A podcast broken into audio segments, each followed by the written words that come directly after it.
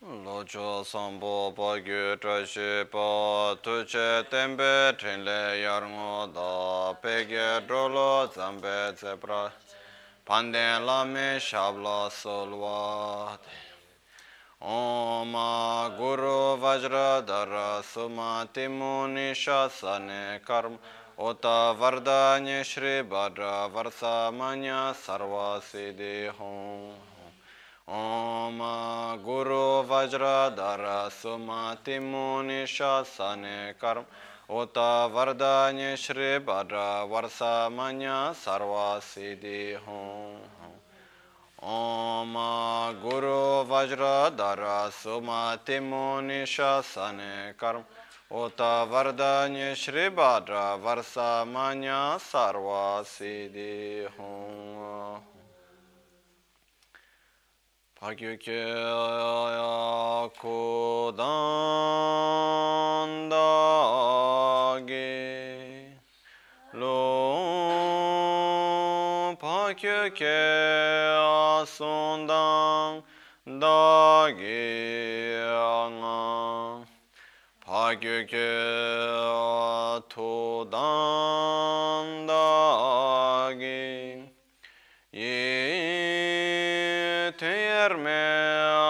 terme cinto jingi alom Pakyo ke kudan dagilum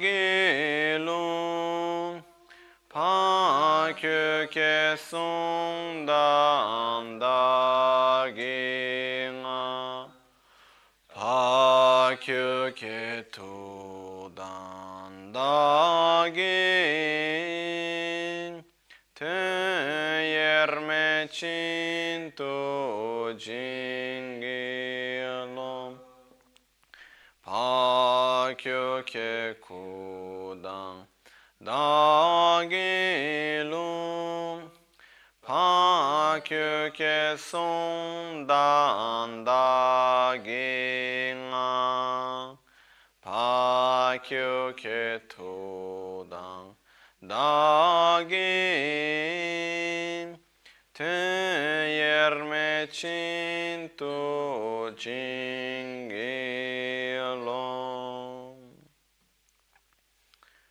Om Muni Muni Mahamuni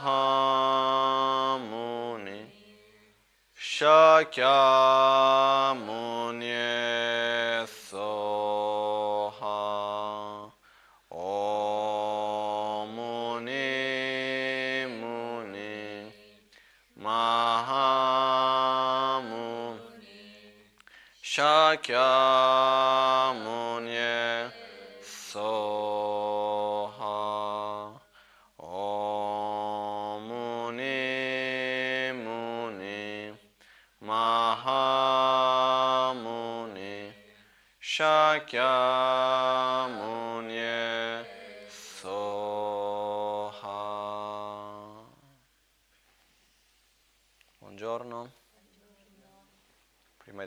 scusate il ritardo di due ore, però non ho potuto fare oltre.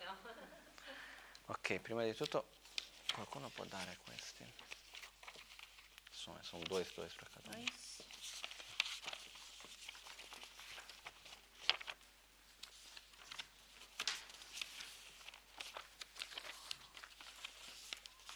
Sono da piegare a metà.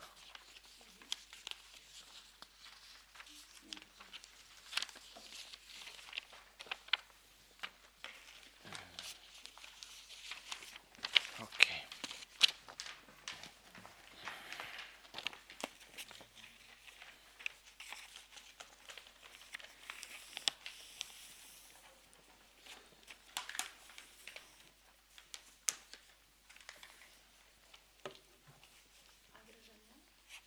Pode ser, sim.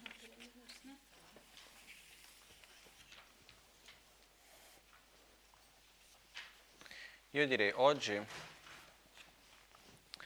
quello che noi vediamo è il terzo dei sei dharma di preparazione. no?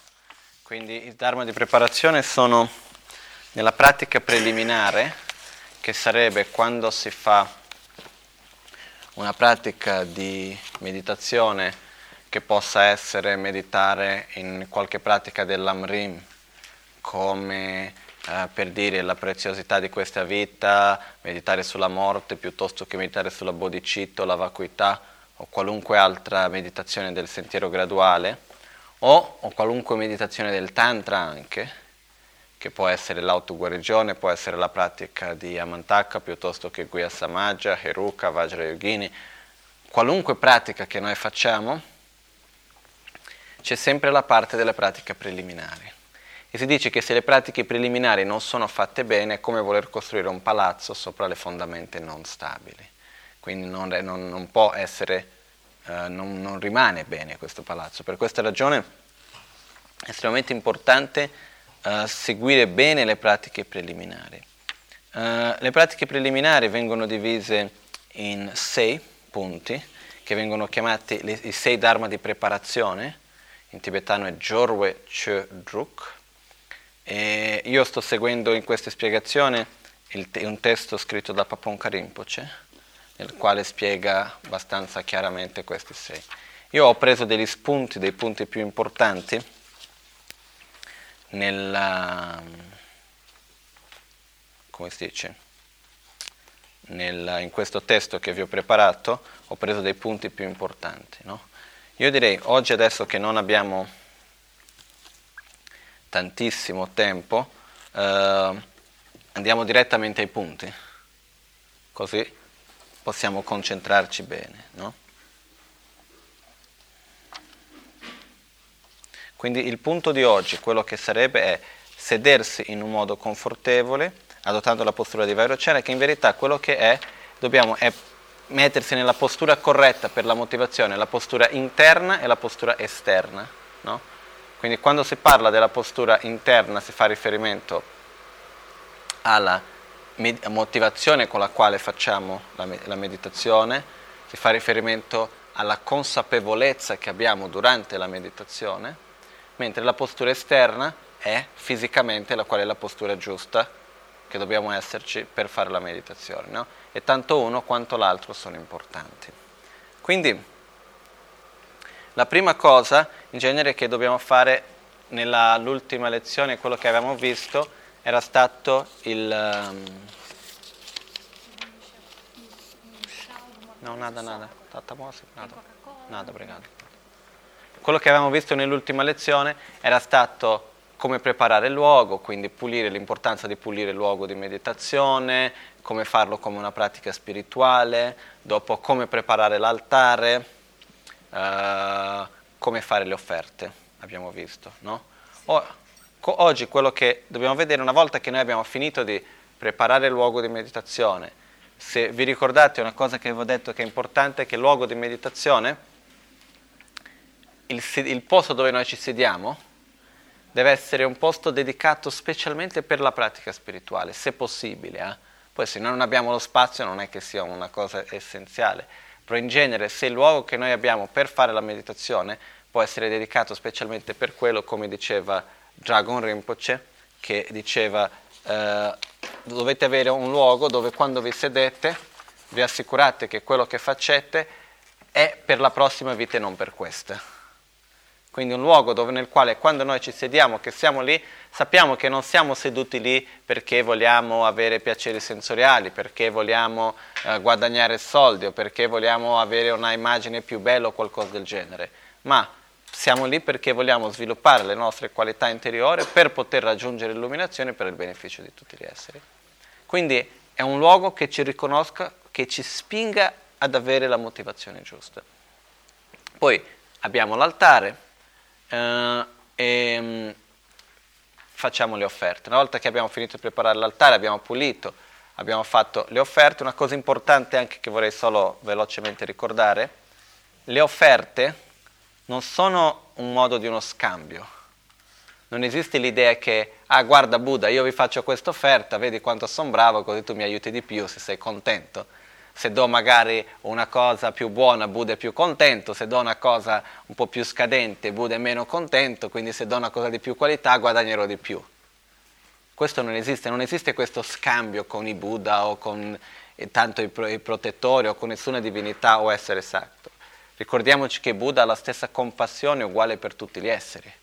Non è che ha più compassione per uno perché ha fatto un'offerta più bella piuttosto che un altro che ha fatto un'offerta più brutta. Più che altro le offerte sono un mezzo per noi stessi di accumulare merito, che è estremamente importante. Quindi tramite la gentilezza dei Buddha ci lasciano, come dire, usarli come mezzo perché noi stessi possiamo accumulare meriti. Quindi una volta che facciamo la motivazione con la quale noi facciamo le offerte è possa queste offerte portare, eh, soddisfare, ma più che soddisfare, portare piacere, no?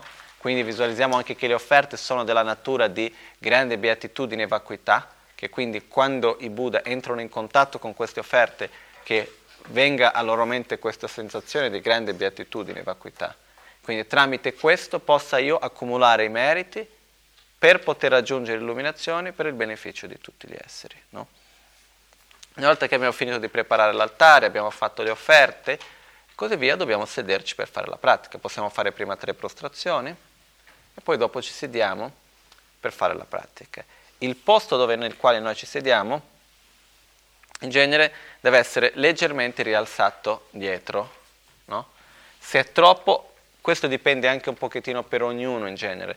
Per me personalmente questo cuscino, per esempio, è già un po' troppo alto. No? però questo dipende per ognuno di solito, però è importante che la parte dietro sia più alta, perché? Perché nella postura di meditazione quello che accade è, se la nostra schiena è curva, così, che cosa succede? Ci viene il sonno. Nella meditazione ci sono due principali interferenze, o i due, i due principali nemici della meditazione che è il torpore mentale e l'agitazione mentale. Jinwa Dangopa in tibetano. Quindi quello che succede è che nella nostra posizione, se noi ci sediamo con la schiena curva, ci viene il torpore mentale. Il torpore mentale è quello stato nel quale la mente è mezza addormentata, non è, non è arrivato proprio ancora già al sonno nel quale uno comincia a russare. Però certe volte uno può essere anche seduto lì con gli occhi un po' chiusi, è quasi che addormentato, è un po' quella sensazione magari quando uno sta davanti alla televisione, si sta addormentando però ancora senti quello che viene detto, o quando va a sentire un insegnamento nel quale è mezzo addormentato e ancora senti un po' quello che viene detto, però in verità sta mezzo addormentato. No? Quindi è possibile essere in meditazione con una visualizzazione e avere ancora l'oggetto di meditazione abbastanza un po' chiaro, però un po' offuscato, essere mezzo addormentato, questo è uno stato di torpore mentale. No? Lo stato di torpore mentale non è uno stato negativo nel senso che non porta nessun karma negativo, però dall'altra parte non è, non è positivo, quindi si racconta di persone che hanno passato anni e anni in ritiro, però nella grande maggioranza del loro tempo erano in torpore mentale, quindi non hanno tratto nessun beneficio da questi anni. È un semplice stato di torpore mentale. No? Questo mi ricordo anche quando sono stato una volta a Dharamsala che il Dalai Lama diceva, eh, c'era un incontro con no, giorni nel quale tutti i vari meditatori delle caverne che sono vicino a Dharamsala, i centri di ritiro, erano venuti giù e ha detto state attenti al torpore mentale, non state a meditare sul torpore mentale per tutta la vostra vita, no? perché è una sensazione piacevole, non è una sensazione dispiacevole, no? è quasi come che dormire però essere sveglio, è quasi piacevole, però questo magari chi ha visto quel film Samsara? No? Io per dirvi la verità l'ho visto facendo fast forward, però alla prima parte del film non mi è piaciuto per niente, per una semplice ragione. Loro danno l'idea che c'è questo monaco che finisce un ritiro di tre anni e è completamente sconvolto. Sembra che durante questi tre anni sia fatto non lo so che cosa, si è fumato di tutto e di più per un periodo di tre anni, che era completamente sconvolto.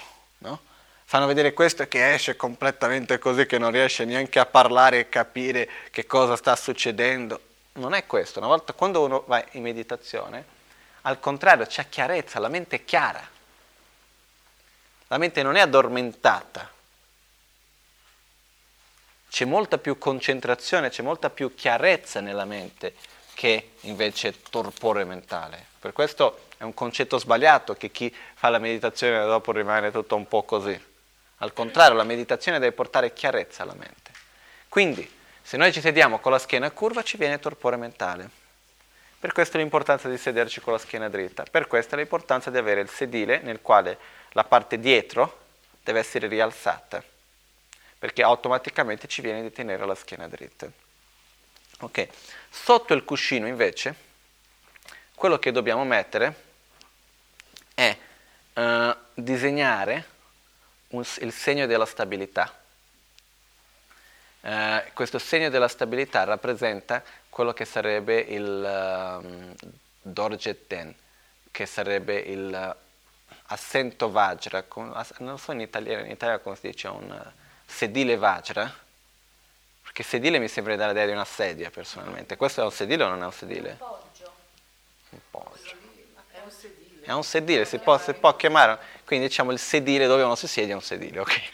Quindi diciamo che il sedile Vajra, e se noi andiamo a vedere Bodh Gaya dove Buddha ha raggiunto l'illuminazione, viene dato il nome anche del sedile Vajra, come il nome del luogo, no? Dorje Den in tibetano. Dorje vuol dire Vajra, Den vuol dire cuscino, sedile. Comunque si dice che Buddha quando ha raggiunto l'illuminazione c'è questo, questa posizione di stabilità, no? quando ha detto io qua mi siedo e qua rimarrò finché non raggiungo l'illuminazione. Quindi per ricordare quello anche si crea questo segno di stabilità. Il segno di stabilità viene rappresentato, quello che rappresenta il segno di stabilità è il doppio Vajra. Però il doppio Vajra è anche un segno di, eh, è anche un implemento di una divinità, per esempio come Amoghasiddhi. Per questo quindi per rispetto, per non sedersi sopra il segno di Amoghasiddhi, che rappresenta il Buddha Amoghasiddhi stesso anche, quello che rappresenta anche la stabilità e rappresenta il doppio Vajra è la svastica in direzione oraria. Come vediamo certe volte davanti ai troni che ci sono questo tessuto che va davanti a fianco c'è la svastica. La svastica è un segno veramente molto molto molto antico. Hitler l'ha usato dopo, l'ha rubato, però è un segno che ha migliaia e migliaia di anni e che dentro la tradizione del buddismo rappresenta la stabilità. Quindi io ho visto la svastica per esempio anche e mi ricordo quando sono stato vicino a, a Napoli c'era Erculano, Ercolano, eh, c'era in un, in un eh, in un pavimento fatto con la piastrella c'era, c'era, il segno della svastica. Ed Ercolano è stato quanti migliaia di anni fa? Eccoci, quindi un po' prima di Hitler, diciamo, no? Per questo non è che sia una cosa quello, questo in Occidente viene molto male interpretato e io non sono d'accordo neanche di non usare questi simboli perché? Perché qualcuno l'ha usato nel modo sbagliato? Ci sono persone, ho visto delle persone che in Occidente cercano di non usare questi simboli perché? Perché danno una connotazione sbagliata certe volte, perché sono stati usati in un modo sbagliato. Però secondo me il valore, il peso del simbolo e la sua eh, diciamo, ragione storica anche è molto più forte di chi l'ha usato in un modo sbagliato. Per questo dobbiamo riprendere anche il vero significato di questi simboli. No? Quindi la svastica. Per questo quello che dovremmo fare è disegnare sotto il cuscino, diciamo, si può essere nel legno o sotto se abbiamo due cuscini o nel pavimento dove sia sotto il nostro cuscino con un, uh, di solito si dice con il calco, qualcosa di bianco, il calce, o se no anche di solito si fa o con il gesso o se no si può anche fare con il riso, si mette il riso, si deve disegnare una svastica nella direzione oraria. Una volta che eh, abbiamo fatto la svastica, quello che dobbiamo fare è invece mettere un... Um, abbiamo quello che viene chiamato la erba kusha e la erba durwa. No?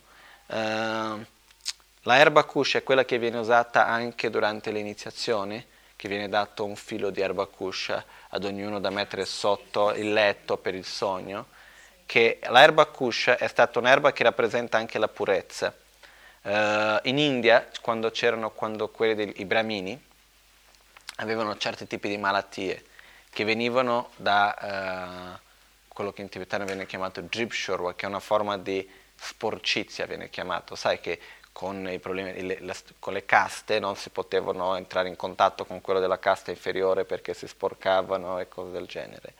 Eh, quindi quando, qualunque volta che avessero una malattia che loro ritenevano che veniva da un, una certa forma di sporcizia, andavano a dormire per una notte in un campo dove cresceva quest'erba e così si guarivano di questa malattia. Quindi si dice che è un'erba che purifica, che pulisce. E Buddha Shakyamuni, quando ha raggiunto l'illuminazione, era seduto su un cuscino fatto di quest'erba anche. No? Quindi quello che facciamo è che prendiamo un'erba di questa e la mettiamo ehm, con, sotto, dove il nostro cuscino anche, con la punta verso davanti. Lo mettiamo al centro. Poi mettiamo anche un po' di questa erba turwa, che mm, è un'altra erba che non lo so come si può chiamare in Occidente, che si usa nella pugia del fuoco. Quando c'è la pugia del fuoco anche si, di, si offre anche questa erba, che è un tipo di un, un gramineo, non lo so, è un'erba abbastanza semplice, non l'ho mai vista qua comunque. Si mette quest'altra erba anche, che anche questo per ricordare la vita di Buddha, per ricordare la storia di Buddha Shakyamuni, l'esempio che è stato Buddha Shakyamuni per noi. Quindi in questo stesso modo, ricordando questo esempio, noi diciamo le parole che Buddha ha detto raggiungere, quando si è seduto prima di raggiungere l'illuminazione, che diceva ehm, Chola yarke tempa matobar lama chone dile damicha, che sarebbe fino a che non sviluppo il Dharma abilmente, non devo lasciare il guru di amici spirituali, e luogo di meditazione. Quindi questo è stato quello che Buddha aveva detto inizialmente quando si è seduto per cominciare il, uh, diciamo, il periodo che, che è rimasto in meditazione finché ha raggiunto l'illuminazione. Per questo noi ricordando la vita e l'esempio di Buddha Shakyamuni anche sotto il nostro cuscino invece di fare preparare tutto un cuscino di erba durva e di erba kusha, semplicemente mettiamo queste due per ricordarci l'esempio di Buddha Shakyamuni. No? E se non abbiamo queste due così? Mi sa che la erba kusha si riesce in un certo modo ad avere. Se no, magari uno volendo si può anche mettere un'altra erba finché non si riesce ad avere quella, no? Eh sì. Questo si può fare, però la cosa importante è di avere questo ricordo, no? però si, la, la, svastica si riesce a fare senza nessun problema, no? Vediamo quello che ho scritto qua. Ma non c'è in, in Europa l'erba kusha? Io non l'ho mai visto. In India si usano, eh, l'erba kusha è quella che viene usata per fare le scope, che usano per... Eh, è una molto lunga che inizialmente se si sbatte esce un bel po' di una cosa verde. C'è anche in Italia. Eccoci, è quella. Dovre, quella sarebbe la erba cuscia. Eccoci. Uh-huh. Uh, uh-huh. Si dice che essendo fatti di fili che non si intrecciano mai tra di loro, questo influenza positivamente i pensieri e l'energia durante la meditazione. Rappresenta anche la realizzazione del piccolo desiderio della, e della soddisfazione. Uno dei significati di questa erba, che sarebbe la erba turwa, che rappresenta la realizzazione del desiderare poco e avere soddisfazione. Perché per poter riuscire ad arrivare al punto di sedersi in meditazione e dire io rimango qua finché non ho veramente della realizzazione, uno deve veramente aver, desiderare poco delle cose materiali, quindi non proiettare la propria felicità sulle cose materiali e essere soddisfatto di quello che uno ha. Quindi anche per ricordarsi di questo, quindi queste due erbe insieme ricordano anche quello.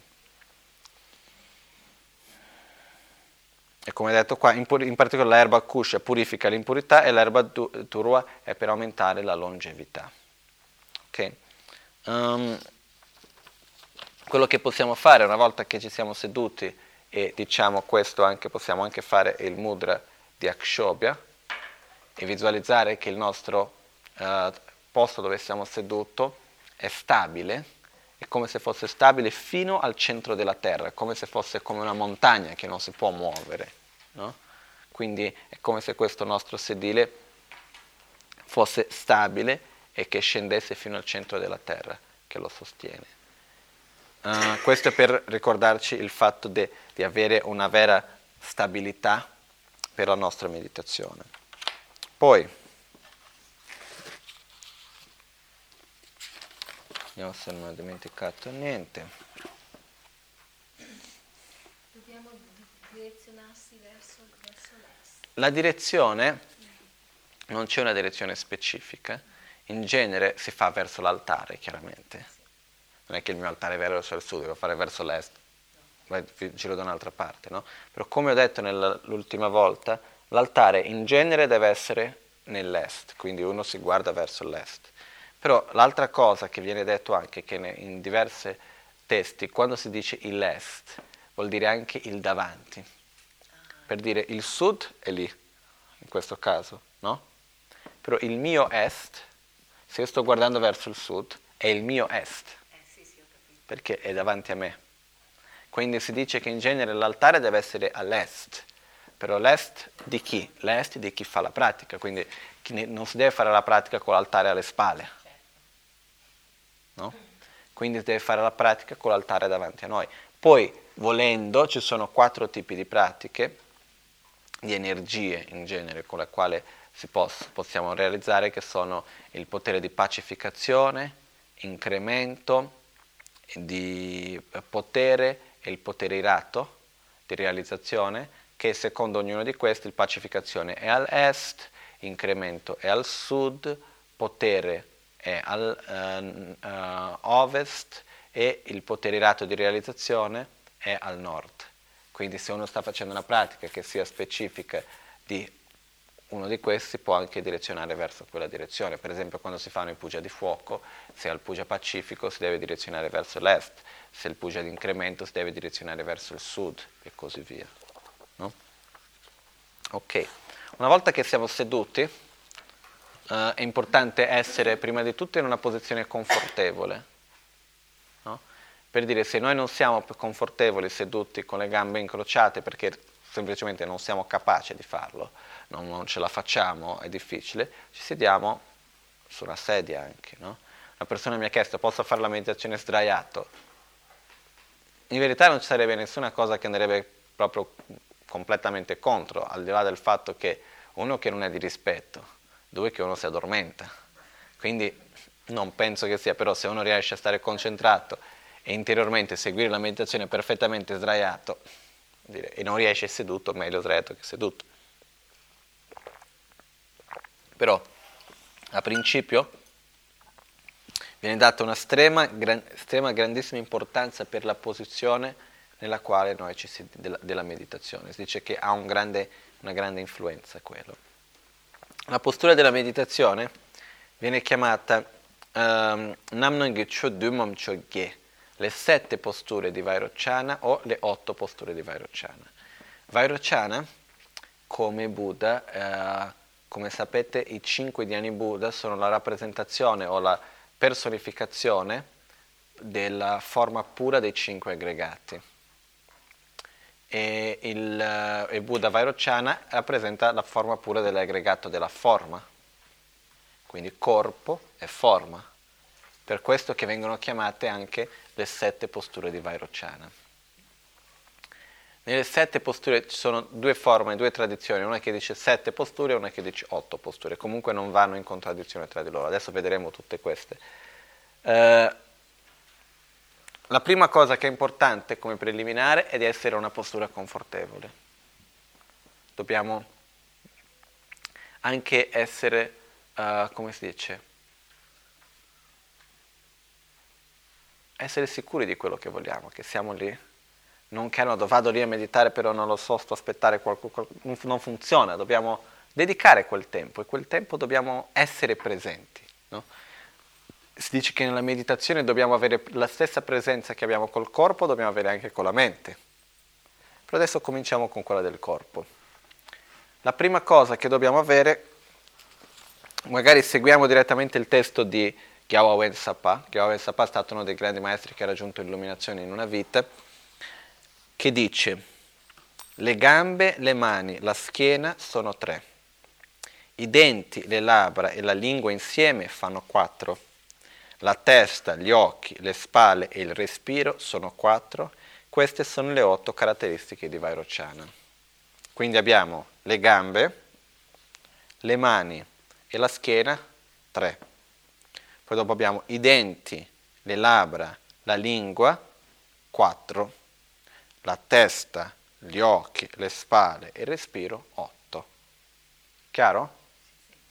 Ok, le gambe a principio possono, devono essere in due posture, che sarebbe o il lotto completo o lotto a metà. O viene, viene chiamata la postura del lotto la postura del Vajra, in tibetano sarebbe Dorje Kiltrung, sarebbe la postura del Vajra. Il Vajra completo, a principio, è questo qua. No? Con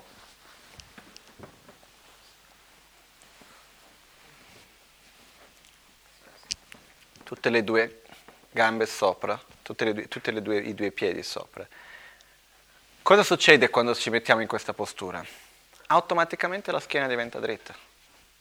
Anche se io provo di mettere la schiena curva non riesco, da, mi dà fastidio, non è naturale, è il contrario. Mi viene spontaneo di tenere la schiena dritta. No? Per essere, se vogliamo essere precisi, precisi, la distanza tra le due ginocchia deve essere come la distanza tra il gomito e le dita, no? quindi dovrei ancora chiudere un pochettino di più. Questo sarebbe diciamo quello quando viene detta la, dista- la, la postura dell'otto completo. Um, o se no possiamo anche tenere la postura dell'otto a metà, o la postura Vajra a metà, che la postura Vajra a metà è con una gamba sotto e l'altra sopra. No? Io lo tengo sempre con la destra sopra, poi per dire la verità non ho mai letto o sentito se deve essere per forza così. Uh, una cosa che se cercate di chiudere un pochettino di più, non, tenere, no, non, fa, non, non così, no? perché se lo possiamo tenere così non fa il suo effetto più di tanto. Se chiudiamo in fo- nel modo che, guarda, il mio ginocchio destro va sopra il piede sinistro, mentre il piede va sopra la coscia, proprio. la coscia si dice, che va sopra la coscia. Non so se, questo deve vedere se uno quanto lo riesce o non riesce a farlo, no? In genere così anche questo già porta la schiena a essere più dritta. Il fatto di anche chiudere le ginocchia, non tenere le gambe con le ginocchia completamente aperte. Comunque, il fatto è Uh, se noi non riusciamo a tenere questa postura anche per noi è difficile, possiamo anche in questo caso sederci con tutte le due, tutti e due i piedi sotto, però questo ci porta a tenere la schiena un po' più curva. E quello che succede, non per altro, come vedremo, la terza è la schiena. Questo ci porterà, è più stancante, diventa più stancante riuscire a rimanere per un certo periodo di tempo, perché dobbiamo forzare la schiena a stare dritta non viene in un modo spontaneo. Quando abbiamo le gambe incrociate nel modo giusto, viene spontaneo di tenere la schiena dritta. Questa è una delle ragioni per la quale è importante tenere le gambe nella posizione, diciamo, corretta. Okay. Poi dopo, una volta con le gambe, abbiamo le mani. Le mani devono essere la destra sopra la sinistra, con i pollici che si incontrano. Le mani sono tre dita sotto l'ombelico, e le pollici si incontrano all'altezza dell'ombelico. Questa sarebbe la postura giusta. Cosa succede? Per quale ragione che diventa difficile fare questa postura? No? Perché se uno sembra che deve tenere la mano sostenuta in aria, però se osservate bene, se io mi siedo così, automaticamente esattamente l'altezza che metto la mano sui piedi, no? quindi diciamo che è tutto collegato, no? Quindi la mano si appoggia. La mano si appoggia nel momento che uno ha la postura giusta, ma è meglio, io credo che è meglio comunque appoggiare la mano che cercare di tenere la mano sostenuta in aria diventa molto stancante dopo di un po', no? Quindi comunque di appoggiare la mano nella postura della mano si dice che una delle ragioni per la quale tenere i pollici che si incontrano è il fatto che c'è uno dei nostri canali, che viene chiamato il canale che anche porta il riscaldamento, il canale anche collegato col tumo, quindi con il riscaldamento interiore, fuoco interiore, in Tibet, se noi andiamo a vedere tipo in Thailandia dove fa molto caldo si medita senza incontrarci, senza con i pollici che si incontrano. In Tibet già si mettono i pollici che si incontrano. No? Io credo che ci sia anche una relazione con questo. Comunque, si mette la mano destra sopra la sinistra con i pollici che si incontrano, le, si creano quattro triangoli. Uno nelle mani, no? con le dita, due, 3 e 4. No? Il triangolo è anche il simbolo della concentrazione. Quindi eh, questa è la postura della mano, cerchiamo di tenere anche le braccia non incolate, non nel corpo ma aperte, rilassate. Poi dopo abbiamo la schiena, la schiena è dritta. Però la schiena non deve essere neanche tesa, io non, de- non devo tenere la schiena tesa, perché se io tengo la schiena tesa, automaticamente questo mi spingerà ad avere più torpore, no, più agitazione mentale. Quindi la schiena curva porta il torpore mentale, la schiena troppo tesa porta l'agitazione mentale. Quindi tenere la schiena nella posizione dritta però riposata. Poi dopo abbiamo la bocca che deve essere con i denti, le labbra e la lingua. Sono, I denti e le labbra devono essere nella loro posizione naturale, senza voler tenerli chiusi o aperti, semplicemente naturale. La lingua viene messa la punta della lingua sul palato, perché questo anche rilassa il corpo. Una, de- una delle ragioni è che mettendo la lingua sul palato fa in modo anche di, che la saliva non esca, perché una cosa che si può fare anche una volta che siamo nella posizione giusta di meditazione, adesso magari dopo lo spiego un po' meglio, comunque è di provare di stare anche a fare delle meditazioni, di solo concentrarsi sulla respirazione per magari mezz'ora, 40 minuti, un'ora, in modo di... E quello che andremo a sentire è che all'inizio quando ci mettiamo nella postura della meditazione, ha una cosa che può anche aiutare, mi sono ricordato adesso, è che se avete magari un seno, un, un tessuto, qualcosa, che è una sciarpa, per esempio, se lo mettete, se non riuscite a sedervi la, nella postura del lotto completo, e mettete una sciarpa, per esempio, che ho messo il mio zen qua, questo aiuta alla mano a rimanere nell'altezza giusta e essere anche più confortevoli, no? che non cade giù. Questa è una cosa anche che aiuta.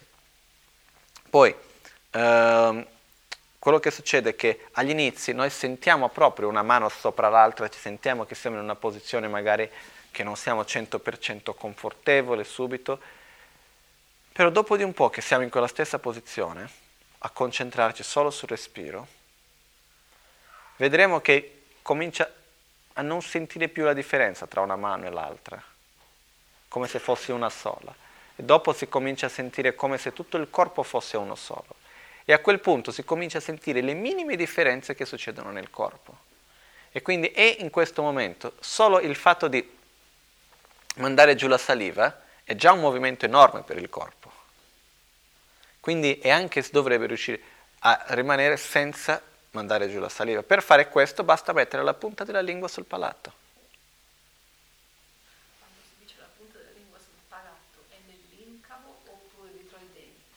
Mm. Qua, non qua. Perché metterlo qua fa male alla lingua. Mm? Se io cerco di metterla dietro qua, no? Mi fa male alla radice della lingua, no? Sotto. Invece se noi la mettiamo non proprio sui denti, però un po' più in alto, più qua, quello è già una posizione rilassante anche, no? C'è bisogno di provare un po', vedete che all'inizio sembra strano, però dopo di un po' che si fa, comincia a diventare, uh, si comincia ad abituare anche a questo. No? Poi si dice anche se uno riesce a sviluppare una buona concentrazione e non mette la lingua sulla punta del palato, magari dopo di un po' comincia a cadere tutta la saliva della bocca, che non è molto carino neanche. Per questo è anche buono mettere la punta della lingua sul palato. Poi dopo, quindi, abbiamo... Um, ok, uh, il collo e la testa devono essere leggermente curvati in avanti. Quindi abbiamo la testa non deve essere né indietro né troppo avanti, deve essere leggermente avanti, rilassata. Poi dopo abbiamo le spalle, devono essere rilassate, non dobbiamo meditare con le spalle tese, né in alto né con le spalle tirate giù o né storte da una parte o dall'altra, devono essere equilibrate, rilassate nella loro posizione naturale. Non so se vi, vi accorgete, per esempio, io mi sono già accorto che succede certe volte, che tipo quando stiamo facendo l'autoguarigione, per dire, quando ci mettiamo a fare il mudra, certe volte ci viene di tenere un po' tesa la spalla, tipo adesso, no? Sembra che, che ho la posizione giusta, però la mia spalla è tesa. Non so se riuscite a vedere la differenza tra adesso così e così. No? È una differenza minima, però cambia completamente nel corpo. Quindi è tenere comunque la spalla rilassata e neanche tirata in basso. Quindi le spalle devono essere anche rilassate. Poi dopo abbiamo gli occhi. Gli occhi devono guardare verso la punta del naso, cercando di vedere tutte le due lati del naso. Quindi non è proprio centrato troppo in centro, qua diciamo così, quello dipende anche del naso di ognuno, no? Però il punto è che gli occhi devono essere, poi gli occhi non devono essere né troppo aperti né troppo chiusi, più che altro è quello, il fatto della direzione del, degli occhi è anche per spiegare che per riuscire a vedere la punta del nostro naso cosa facciamo? Non dobbiamo tenere gli occhi quasi che chiusi, no? Non riusciamo a vedere la punta del naso se abbiamo tutto l'occhio aperto, a non sia che prendiamo uno specchio, voglio dire, però non è possibile farlo. Per questo cosa succede? Se durante la meditazione teniamo, teniamo gli occhi completamente chiusi, ci viene il torpore mentale. Se teniamo gli occhi completamente aperti, ci viene l'agitazione mentale. Quindi anche per questo tenere gli occhi leggermente chiusi, direzionati verso la punta del, del naso. Quindi queste sono le sette posture di Vairocana. Le gambe, dopo abbiamo le mani, la schiena, la bocca, e la testa, gli occhi e le spalle. Queste sono le sette posture, che è proprio il corpo in sé. La ottava postura di Vairocana è la consapevolezza del respiro che dobbiamo tenere durante tutta la meditazione. Dall'inizio alla fine della meditazione dobbiamo tenere la consapevolezza sul respiro. Questa è una cosa importante. Quindi, eh, per la consapevolezza del respiro, quello che si intende è, prima di tutto, cominciare a contare la, me- la nostra respirazione. Sto inspirando, espirando, lasciarla in un modo naturale, spontaneo ed essere consapevole. E se noi vediamo le pratiche anche come dentro l'autoguarigione, è tutta basata nella ispirazione e la espirazione anche. Quindi è importante riuscire a mai perdere neanche la consapevolezza del nostro respiro durante la pratica di meditazione, finché un momento che diventerà una cosa normale e spontanea. Però all'inizio dobbiamo forzare un pochettino. Forzare in che senso? Mettere lo sforzo per direzionare la nostra mente a riconoscere e avere questa consapevolezza. No? La respirazione è sempre per il naso? Sempre per il naso, sì. La respirazione viene fatta sempre per il naso. Um, una cosa che viene anche fatta, quindi una volta che abbiamo, per generare anche questa consapevolezza, una cosa che si può fare, che è importante, è questa è la postura esterna. C'è qualche dubbio su questo? Chiaro? No? Mm. Per avere la postura interna è la motivazione più che altro. Però la motivazione, per natura, una mente negativa non può nascere sulla base di un pensiero positivo e viceversa. Un pensiero positivo non può nascere sulla base di una mente negativa, di un pensiero negativo. Per dire, se io in questo momento ho la rabbia, il mio prossimo pensiero non potrà mai essere l'amore, o la compassione o qualunque altra cosa positiva. Io prima devo passare, prima devo passare per uno stato neutro per dopo entrare in uno stato positivo. Quindi cosa succede? Quando noi ci sediamo per meditare e noi vediamo che la nostra mente non è concentrata, che abbiamo come oggetto della nostra mente la rabbia, qualcosa che ci, ci sia della rabbia, del rancore, dell'attaccamento, del desiderio, dell'insoddisfazione o qualunque altra cosa di questo genere, dobbiamo prima di tutto mettere la mente in uno stato neutro, per dopo sulla base di questo generare la motivazione. Questo si fa con la meditazione sul respiro.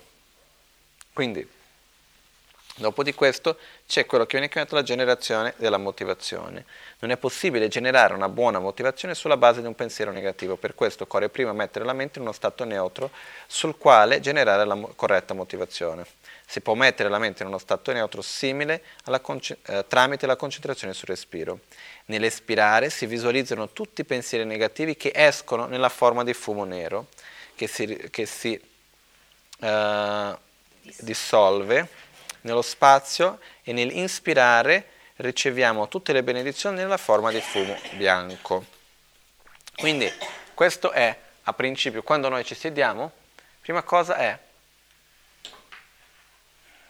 possiamo fare per qualche secondo, dipendendo dal nostro stato mentale, magari ci vuole un'ora, non lo so, dipende per ognuno, però a principio quello che sarebbe da fare è inizialmente fare un pochettino,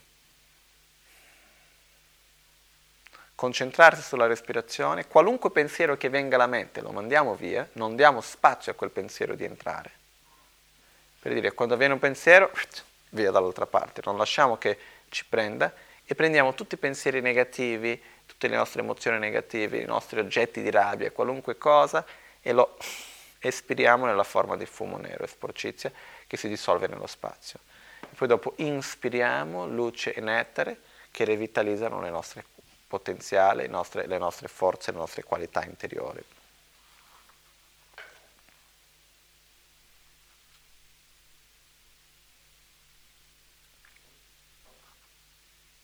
Ok, una volta fatto questo, eh, quello che facciamo, se vediamo che la mente è già in uno stato neutro per perfetto, bene, se no quello che facciamo dopo di questo, facciamo per qualche minuto questa visualizzazione, questa meditazione, dopo facciamo la meditazione sul respiro in nove cicli. Questa è spiegata molto bene dentro il libro dell'autoguarigione. Comunque, quello che facciamo è visualizziamo il nostro canale centrale, che va dal capo fino a tre dita sotto l'ombelico, dopo visualizziamo i due canali laterali che escono dalle narici e scendono affiancando il canale centrale ed entrano al canale centrale come lo, il manico di un ombrello? Fanno così ed entrano nel canale centrale. Quindi quello che noi facciamo è um, solo se non ho dimenticato niente prima. Ah, questo eccoci, che quando noi abbiamo fatto prima, scusate, il fatto della, della espirare, di inspirare, quando noi inspiriamo, visualizziamo questa luce e nettare bianco che entrano e che si assorbe nel nostro cuore. Quindi questa luce bianca viene, eh, riempie il nostro corpo e si assorbe al nostro cuore. No? Uh, dopodiché facciamo la meditazione in nove cicli nel quale prima di tutto con la mano sinistra mettiamo la mano sinistra uh, prima di tutto che con le due mani nel pugno Vajra che si chiama che è mettere il pollice nel anulare e chiudere la mano. Questo viene chiamato il pugno Vajra. Dopo nella mano sinistra prendiamo il indic- eh, questo sarebbe il, il, medio, il medio e mettiamo l'indicatore, l'indice, sul medio. Eccoci, così. L'indice sul medio, ok? Così. Devi provarci così. No, no, aspetta che faccio provare a lui, ma io non ci riesco. Mm? Prego, la mia mano è tua. Chiudi. Eh. la mano, fai così e fai così. Vanno. Così. Sono ciccione le mie. Così, così, eccoci. Così va bene. Ok? Quindi quello che facciamo prima è, cioè, con il zen non si riesce. Con la sinistra. Mm? Le due mani in avanti, no? Le due mani in avanti, dopo con la destra si passa, si mette sotto, si chiude.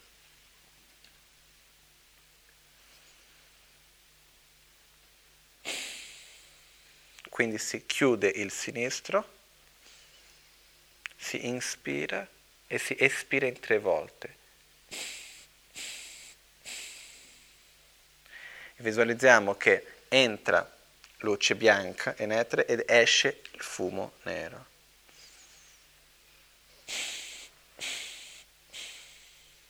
Questo lo facciamo tre volte, dopodiché si ritorna un'altra volta, si fa dall'altra parte e il contrario, no?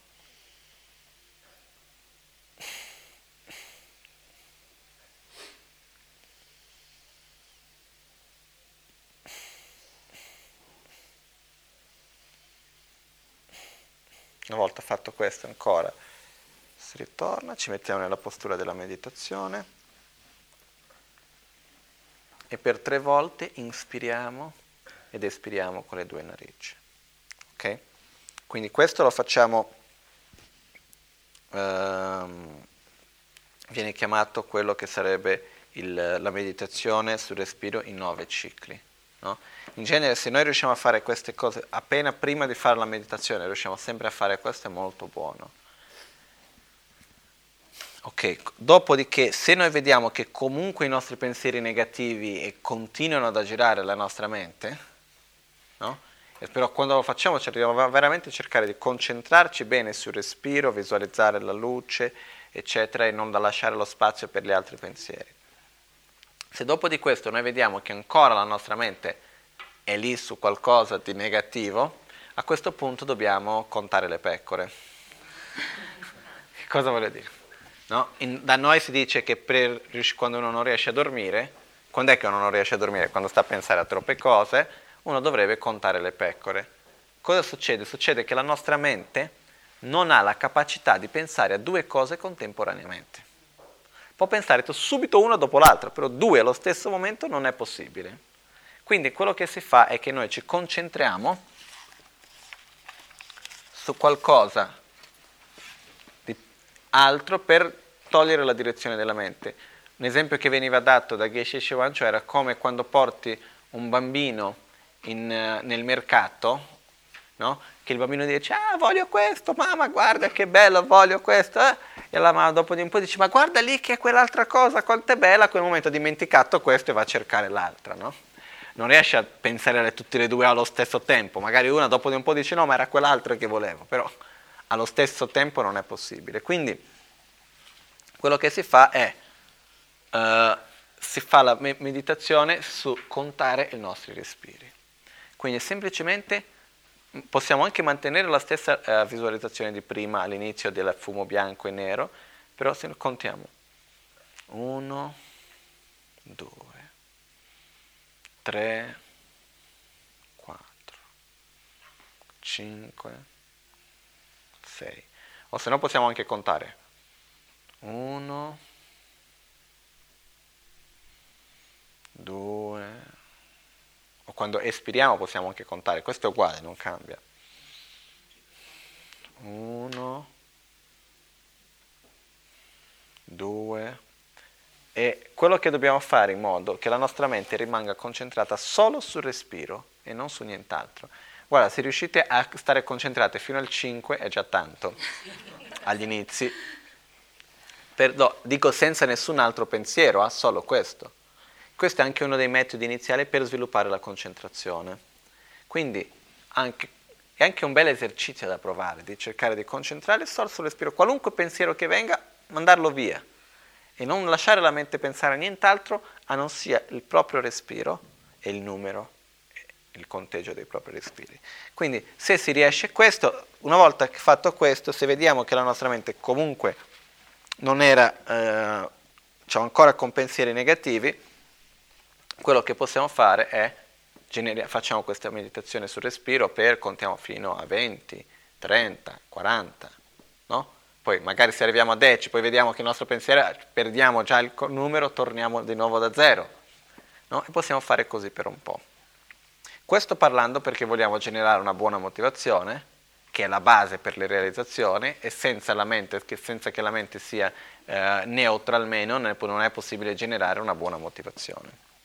Quindi questo è uh, la prima cosa che, vogliamo, che dobbiamo fare una volta uh, che abbiamo, diciamo,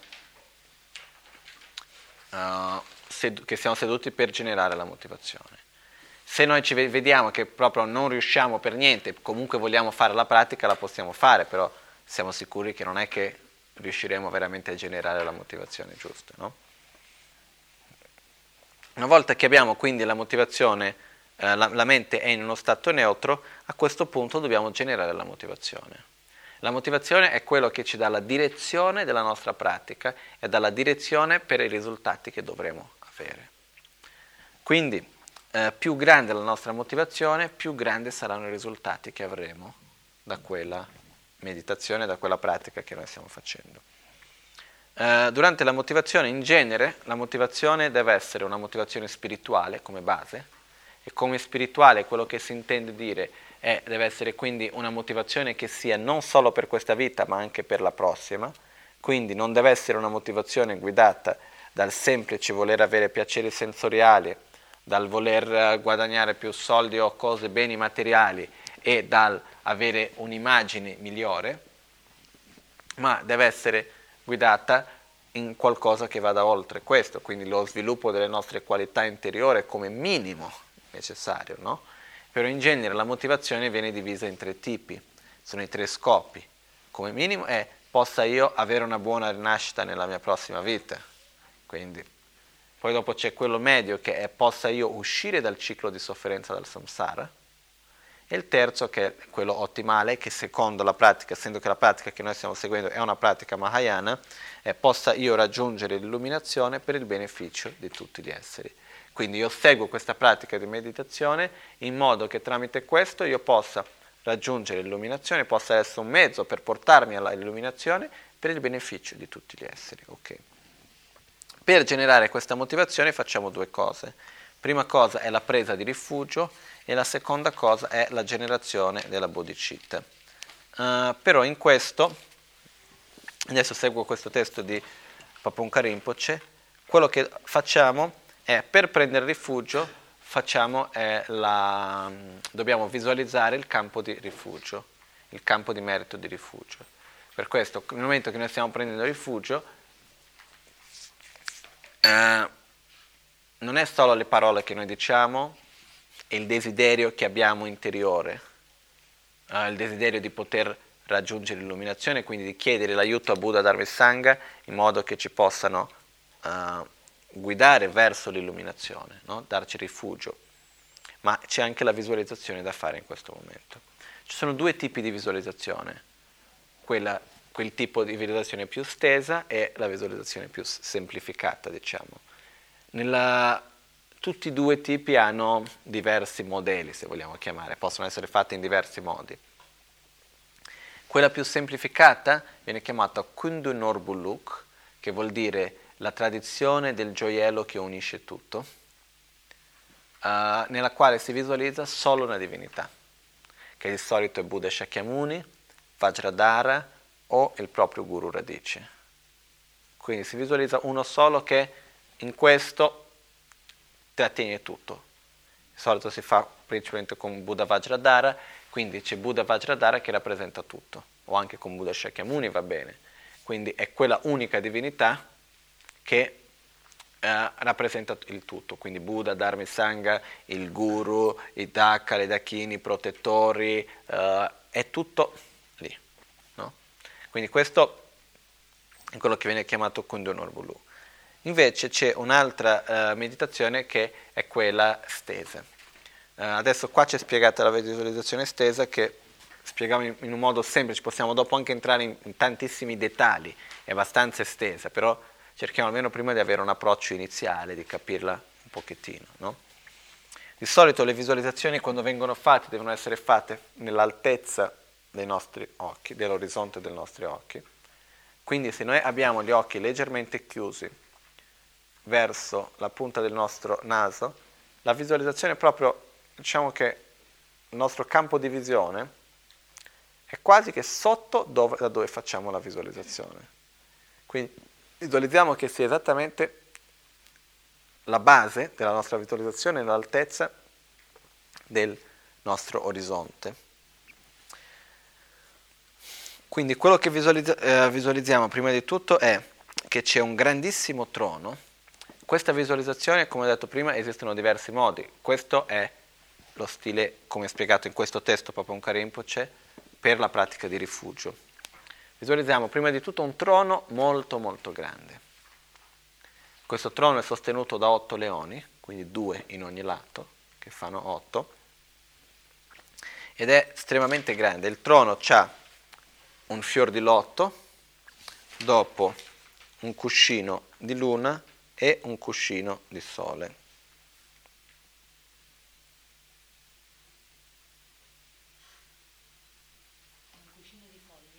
Sole, sole. No? Rangi dungi te rangi namge nesa singe chenpo gegi tebe rinpoche tri tueshin yang pes tengar natsu peda nime kinko ki tenla ngogo rangi tenshi tsawe lama imbala namba kiawa shake tobe kudo ser tsue matabu utsudo denpa sheche cheni. U tsū tō ndēmbā shē chē chēni yēn yōn nyam shē dōjī kāngwē lōng sē nāmbā tsīmbē ki chū kūrā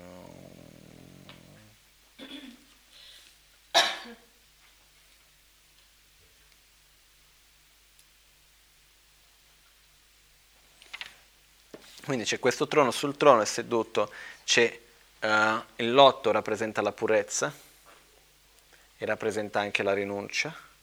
Dopo abbiamo il cuscino di luna che rappresenta l'energia maschile e il metodo e la grande beatitudine, quindi la bodhicitta e la grande beatitudine, e il cuscino del sole rappresenta l'energia femminile e la saggezza, la corretta visione della realtà.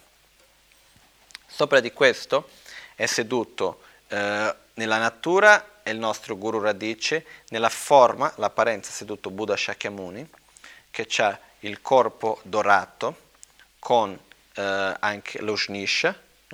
Quindi è proprio Buddha Shakyamuni, lo visualizziamo, con un, un viso, due braccia, seduto nella postura della meditazione, con eh, il, la mano destra sulla terra, la mano sinistra nella postura della meditazione e sopra la mano sinistra c'è un vaso, quel vaso Qui possiamo vedere la, qualunque rappresentazione di Buddha Shakyamuni come quella che c'è lì dietro, questo vaso nero che i soliti monaci usavano per mendicare, che è ripieno di nettare dentro. Mm? faccio un po' di confusione. Guru Radici sarebbe Buddha Shakyamuni? No, quindi la forma è di Buddha Shakyamuni, però è della stessa natura del nostro proprio Guru Radice. Sono tutti e due della stessa natura quindi non dobbiamo visualizzarlo in un modo di pensare, ah no, quel, quello è Buddha Shakyamuni, il mio guru radice da qualche altra parte, no, sono gli stessi, nell'apparenza di Buddha Shakyamuni, però nella stessa natura del mio proprio guru radice. Mm? È, è, vestito con le vesti monastiche, ha tutti gli otta, gli, i 32 eh, segni maggiori, gli 80 segni minori di un Buddha, il suo corpo è della natura di luce, emana luce. Poi dobbiamo anche visualizzare che sentire uh, questa sensazione di amore, sentirsi amati, protetti. No? Non deve essere una visualizzazione fredda, una cosa lì e basta. Dobbiamo sentire proprio un, un senso di, uh, di sentirsi veramente amati, protetti, sentirsi in un rifugio vero e proprio. No? Quindi um,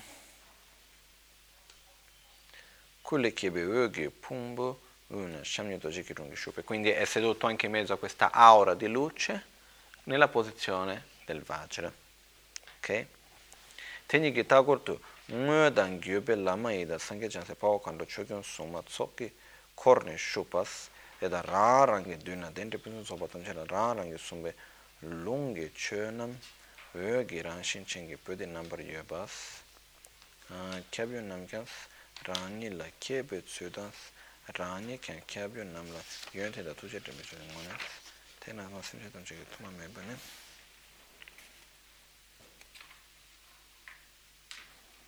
Ecco, un attimo solo. Tanto devo che tiene tavola.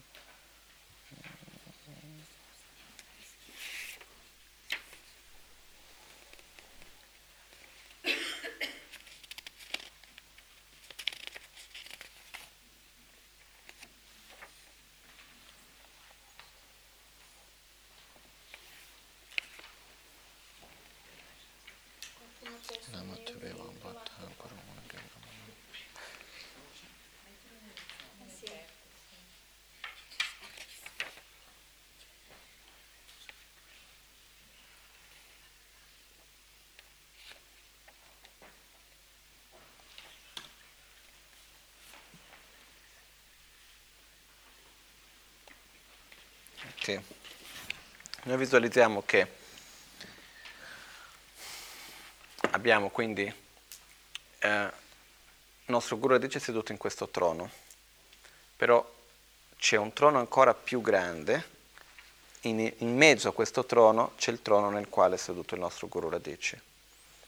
Ci sono cinque troni in totale, ok? Nelle quattro direzioni e al centro. Il il trono principale al centro c'è il nostro Guru Radice. Davanti c'è il Buddha Shakyamuni. Alla sua destra, quindi alla nostra sinistra quando guardiamo, c'è Buddha Maitreya. Alla sua sinistra e alla nostra destra c'è Buddha Manjushri. E intorno a ognuno di loro ci sono, intorno a Buddha Maitreya ci sono tutti i maestri del lignaggio esteso come Asanga, e intorno a Buddha Manjushri ci sono tutti i maestri del lignaggio profondo come Nagarjuna, Chandrakirti.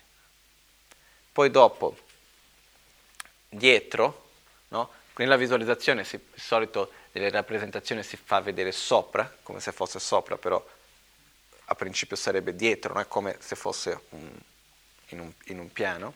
C'è nel trono al centro Buddha Vajradhara, e intorno a Buddha Vajradhara ci sono tutti i maestri, eh, come si dice, del, del, lignaggio, sono sopra, scusi, intorno ci sono tutti gli 84 Mahasiddha, i maestri di realizzazione vengono chiamati, e sopra invece di lui ci sono come se fosse uno sopra l'altro tutti i maestri del lignaggio, uno dopo l'altro, fino ad arrivare a Buddha Shakyamuni o Buddha Vajradhara che noi li possiamo visualizzare o tutti uno simile come l'altro, simile, simile al nostro guru, o anche nella forma di Manjushri, di solito si visualizzano.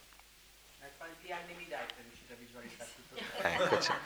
Per questo che ho detto, esiste anche la visualizzazione più semplice che è la prima. Poi dopo, davanti invece, c'è, in totale sarebbero qualcosa come 320 divinità messe tutte insieme. No, esistono anche delle tanche. Uh, poi dopo davanti c'è il trono nel quale è seduto il nostro Guru Radice e intorno a lui ci sono tutti i maestri di cui abbiamo ricevuto insegnamenti, tutti i nostri altri maestri di cui abbiamo ricevuto insegnamenti spirituali, no? tutti i, no, no, i nostri altri guru.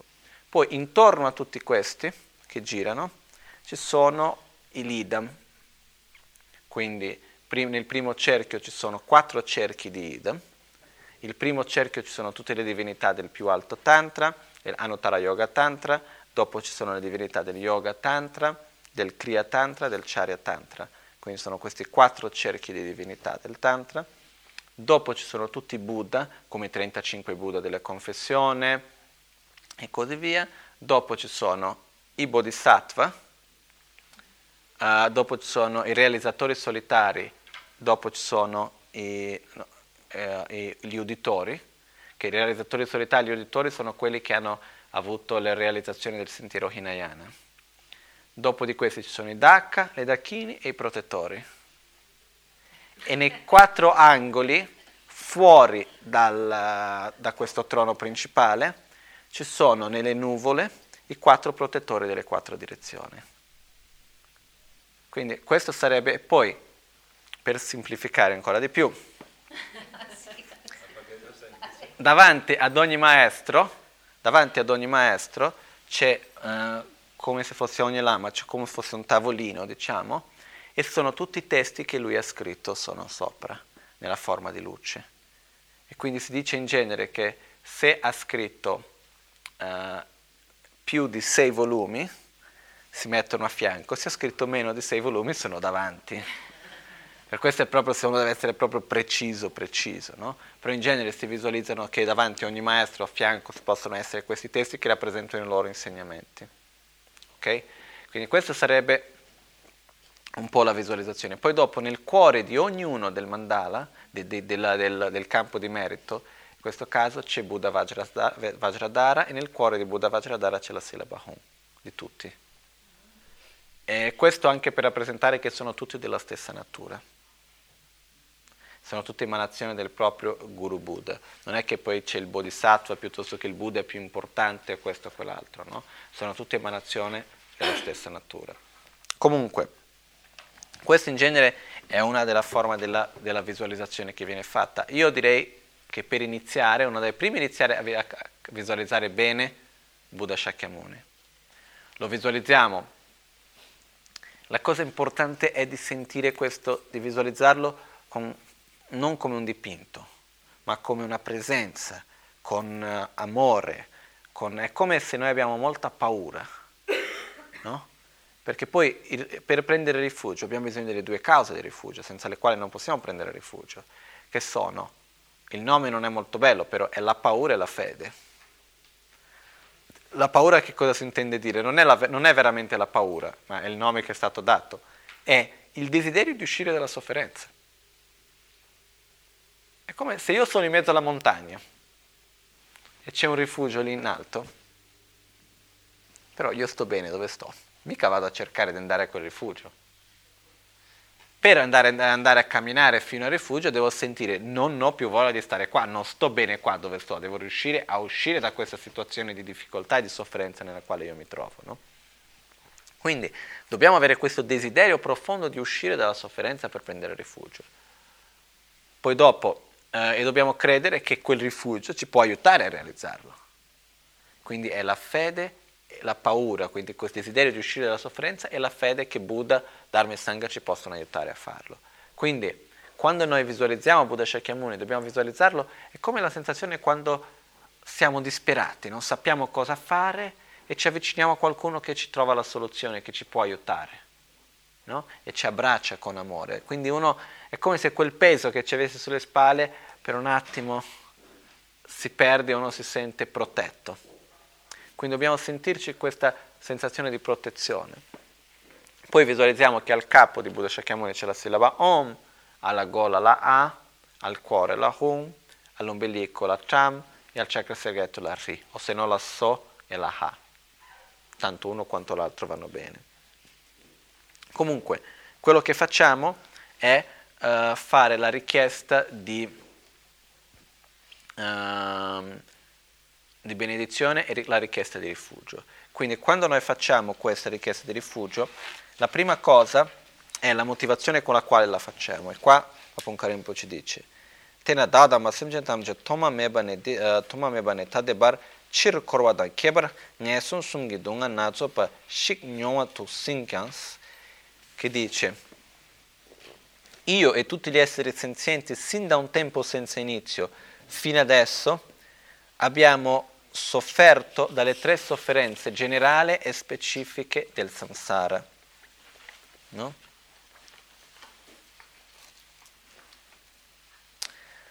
Fi- ancora continuare, grazie. Uh, tandun uh, ancora continuare in questa continua sofferenza è troppo, sono stanco, non ce la faccio più di continuare ancora in questa continua sofferenza del samsara, dei sei reami del samsara. Tena tare nyebar kashi nyenas tunchewe daljurgi milu kebar cendi tops. Però io in questo momento ho trovato questo prezioso corpo umano con le 18 qualità necessarie che mi possono, che sono estremamente rare di riuscire ad realizzare. Jal kawe sangye ki temba rinpoche dan jal. e ho, trovato, ho avuto l'opportunità di incontrare il prezioso e raro insegnamento di Buddha Shakyamuni, specificamente gli insegnamenti anche dell'Amazon K, che sono estremamente rari di poter avere questa opportunità. Jal tudir, korwe dunge tada pangbe, tarpa, cho yang, cho yang dapar zobe sangye ki koban shik, tada ni tobar machena, Lariang, Chir Korwadan, Kebar Ngeso, Sungi Dungas, Chirribar Shik, Nyungobarduk. Quindi se io in questo momento non riesco ad approfittare di questa opportunità incredibile che ho per raggiungere l'illuminazione, dovrò ritornare un'altra volta e continuare in questo ciclo continuo del samsara di morte e rinascita in diverse forme di reame, quindi adesso stiamo bene, tutto a posto, dopodomani non va più bene, dopodomani rinasco come un animale piuttosto che all'inferno, poi dopo ritorno al reame umano e quindi dovrò tornare e continuare in questo ciclo. Quindi non ce la faccio più di questo e se non approfitto di questa opportunità che ho adesso, quando lo dovrò fare?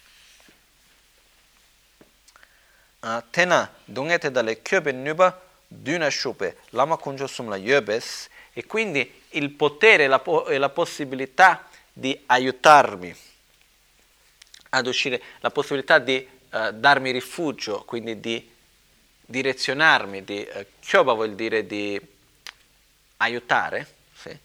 chi ha la possibilità di aiutarmi a realizzare questo? Sei tu o uh, Buddha che rappresenta le tre gioielli, sei tu le tre, uh, le tre gioielli che visualizzo davanti a me, che sei davanti a me. Simchen tamche gi tundus zobe sangi gi koban tobar cha te chidu lama kunjo sumla kyabsu drobar chas. Io desidero raggiungere l'illuminazione per il beneficio di tutti gli esseri e per questo prendo rifugio nelle tre gioielli.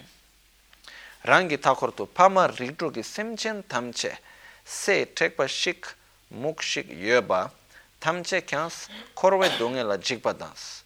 Intorno a noi visualizziamo che ci sono tutti gli esseri senzienti che sono come delle, uh, i grani di sabbia, sono tantissimi, quasi che infiniti intorno a noi e tutti loro hanno una grande paura e un desiderio di uscire dalla sofferenza del samsara e hanno anche una grande fede e rispetto verso i tre gioielli, richiedendo anche a loro di aiutarli a uscire dalla sofferenza. Kunjo sumgi yonten tongnes lo lingi kangwe teba shuk trapodan che rangshen semchen tamche ning takpa ne lama kunjo sumla kyabsu drowar chaos. Quindi riconoscendo le qualità e il potenziale dei tre gioielli, io genero una fede che viene dal più profondo del mio cuore, in questo modo che e visualizzo che questo stesso, questo stesso sentimento viene anche in tutti gli esseri senzienti che sono intorno a me e con questo forte desiderio di poter raggiungere l'illuminazione per il beneficio di tutti gli esseri e fede che i tre gioielli possono veramente, che Buddha Dharma Sangha possono veramente aiutarmi sono gli unici che possono aiutarmi a realizzare questo, prendo rifugio in Buddha Dharma Sangha. Il primo sul quale noi prendiamo rifugio è rifugio nel Guru, perché il Guru rappresenta il Buddha, il Dharma e la Sangha, è l'unione dei tre. Quindi eh, noi di solito facciamo Namo Guru Bie. Quando si fa la pratica di rifugio si può anche recitare per tante volte, per dire si può fare 100 volte, ognuno 21 volte, 7 volte, quindi la prima volta si dice uh, Namo Gurubhye o Lama Lakyapsuchyo. Quello che noi visualizziamo è lama tube wambo dan lama tube wambo thakur gi ngwe gyu lama nam gi kui chale dyuzi nanga we ser dan chebe gyun babs ranshe simche tamche gi lusim la shupe thuma me bane sabe digre digre tamche dans kebar tu palden lame kula doba sun sun chaba tu tuba mateba mate nyemö gi mate nyemö gi bala sopas dorna lama la tembe digre tamche. Tugu dan sugu namba tūgu dāng sūgu nāmbā wāngbō goya dāng pābe pūgu tamche ne chir tōne sante tāks quindi visualizziamo che abbiamo Buddha Shakyamuni no? Lama Tube Wampo e uh, dopo e anche tutti i maestri del lignaggio dei quali abbiamo anche davanti a noi il nostro Guru Radice, quindi da loro escono eh, raggi di luce e nettare, eh, dei cinque colori, dei loro cinque chakra, escono questi raggi di luce e nettare, o se no semplicemente facciamo la visualizzazione di Buddha Shakyamuni davanti a noi, quindi dai suoi cinque chakra escono raggi di luce e nettare che si assorbono in noi, nei nostri cinque chakra, purificando tutte le negatività che abbiamo accumulato sin da un tempo senza inizio, specialmente le volte che abbiamo fatto del male al nostro guru fisicamente, le volte che abbiamo rotto le sue parole o gli impegni che avevamo con lui, le volte che l'abbiamo fatto uh, tuk chupa in tibetano, che vuol dire shakerare la sua mente, che non vuol dire farlo arrabbiare necessariamente, però farlo stare non contento di qualcosa. Quindi fare, secondo me passa abbastanza bene l'idea, la parola in tibetano, tuk vuol dire mente, trupa vuol dire shakerare, no? Quindi le volte che abbiamo shakerato la mente del nostro guru, le volte che abbiamo mancato di fede e di rispetto, quindi insomma qualunque azione negativa che io abbia fatto verso il guru radice, le volte che non ho mantenuto gli impegni, tutte queste negatività e tutte le altre negatività accumulate fino a un tempo senza inizio vengono purificate nella forma di fumo nero sporcizia che esce dalle porte dei miei sensi e anche da, da tutto il mio corpo. Quando espiro escono questi, uh, questa sporcizia togliendo tutte le negatività che ho accumulato sin da un tempo senza inizio, specialmente quelle fatte verso il guru. In questo modo il mio corpo diventa nella natura di luce e leggero. Um,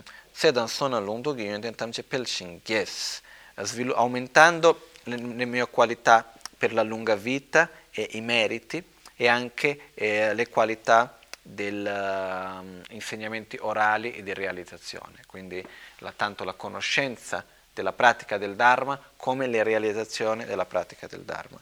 Kebar palde lame kusun tugi chinlap tamche ranshe simchen tamche lusim la shube pande lame pande lame kyabu tu chupar gyurs e specialmente riceviamo noi e tutti gli esseri senzienti, realizziamo che questo succede anche a tutti gli esseri senzienti intorno a noi, riceviamo le benedizioni di corpo, parola e mente di, del Guru Buddha quindi del, nostro, del guru, riceviamo le sue benedizioni di corpo, parole e mente. E in questo modo visualizziamo che noi rientriamo nel um, quindi Kyau Ötuchupar vuol dire rientriamo dentro la luce del rifugio del guru. E quindi è come se fossimo rassicurati che il guru ci dà il rifugio. Quindi visualizziamo che siamo protetti, che rientriamo in questa luce di rifugio, come se fosse una luce che ci avvolgesse di rifugio. Questo mentre noi recitiamo Namo Guru Bie, Namo Guru Bie, Namo Guru Bie, Namo Guru Bie. O se no se riusciamo a visualizzare tutto questo in una volta sola va anche bene, no? Quindi, um, Shen Le Monte Giuda. Posso? Sì? Eh, allora tu hai detto devo dire almeno 100 volte 21 anche te, solo, guru, solo, solo Namo Guru Bie, che può anche essere 21 volte, 7 volte, 3 volte, una volta, minimo una, no? Metà non si può, però uh, in genere se uno per il punto qual è agli inizi dobbiamo creare familiarità con le visualizzazioni. Quindi se noi facciamo 100 volte di ognuno con la visualizzazione, dopo riusciremo a fare la stessa visualizzazione con tre volte. Però se non creiamo familiarità con la visualizzazione perché non abbiamo mai tempo, possiamo fare all'inizio la prima visualizzazione facciamo 100 volte, poi le altre facciamo 3 volte. Poi dopo passiamo alla seconda, in un modo perché possiamo creare familiarità con le visualizzazioni. No? Scusa, posso dirti una cosa? Sì. Pensa che io dopo 14 anni ancora, piuttosto che mettermi lì la mia mente si stanca, mi faccio finta di essere nel taschino di Rinpoche e dico quello che becca lui becco anch'io che sta a seguire tutti questi Buddha alle 10 di Rete. Mm-hmm. Dopo 14 anni, eh? Cioè. Sì, sì. Vai, vai, non prendermi sul serio, vai, vai. No, no. Uh, sono diverse forme di fare in genere la presa di rifugio, no? Questa diciamo, è una di queste forme. Anche prima, come ho detto, la visualizzazione deve essere una cosa più che altro che deve essere vicino al nostro cuore, questo è importante anche. No? Quindi anche invece di visualizzare Buddha Shakyamuni, se vogliamo visualizzare il nostro Guru Radice va bene tanto quanto. Poi dopo è la presa di rifugio nel Buddha. Se noi facciamo la visualizzazione del campo di merito esteso, in questo caso visualizziamo uh, Buddha uh, Vajradhara e tutti i, i, uh, gli idam e i, i Buddha del, um, dice, del campo di merito. Se facciamo la visualizzazione semplice è sempre il nostro Guru Buddha, il nostro oggetto unico di rifugio, no? il nostro gioiello che contiene tutto, le, le, uh, tutti gli oggetti di rifugio. Quindi facciamo questo punto Namo Gurubye, Namo Buddhaya, scusate, facendo Sangye la Kyapsucho. E in questo caso visualizziamo che ci sono um, un'altra volta luce e nettare che escono dai cinque chakra, che si assorbono ai nostri cinque chakra, questa volta specialmente purificando tutte le negatività che noi abbiamo fatto verso uh, i Buddha. Quindi seria, sarebbe le volte che abbiamo avuto una mancanza di fede, le volte che abbiamo avuto mancanza di rispetto verso Buddha, una volta che magari in qualche vita passata nostra, o in questa anche senza neanche sapere, abbiamo creato del male al corpo stesso di un Buddha. No? Questo si dice che uno dei, dei, peggiori karma che in genere uno può fare è il fatto di far uscire il sangue del corpo di un Buddha con la motivazione apposta di farlo. No? Um, per dire chi ha fatto questo, ad esempio, è stato il cugino di Buddha Shakyamuni, nella storia che era eh, Devadatta si chiamava, era un cugino che da quando erano ragazzini era sempre geloso di Buddha e ha fatto di tutto possibile per fargli del male. Anche addirittura dopo si è fatto monaco per cercare di prendere lui il potere della sangha e di mettere di lato Buddha, ha fatto di tutto, no? per dire, non si sa mai, noi eravamo lì all'epoca, vivi ancora, abbiamo fatto parte del gruppo di uh, Devadatta, non si sa mai, quindi qualunque azione negativa io abbia fatto che possa eh, in qualunque delle mie vite anche per fatto del male un corpo di, del Buddha vengono purificati qualunque forma negati- eh, di eh, azione negativa che io possa aver fatto verso il Buddha, che possa essere la mancanza, possa essere aver distrutto ciò che rappresenta la sua mente, che è uno stupa, possa essere aver anche eh, le volte che prendiamo un'immagine di Buddha, la buttiamo per terra, piuttosto ci sediamo sopra, camminiamo sopra, quindi quando abbiamo mancato di rispetto verso il Buddha. Tutte le negat- qualunque azione negativa abbiamo fatto vengono purificate, eh, sempre nello stesso modo, nella forma di sporcizia e fumo nero che escono dai nostri pori e si dissolvono nello spazio. Poi dopo riceviamo tutte le benedizioni del uh, Guru Buddha, di, di, di, di Buddha specialmente uh, le sue benedizioni di corpo, parola e mente. Kevar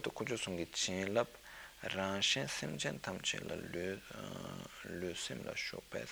Quindi specialmente riceviamo anche le benedizioni del gioiello, dei tre gioielli del Buddha che si assorbe e rimane stabile nella mente nostra e di tutti gli esseri senzienti.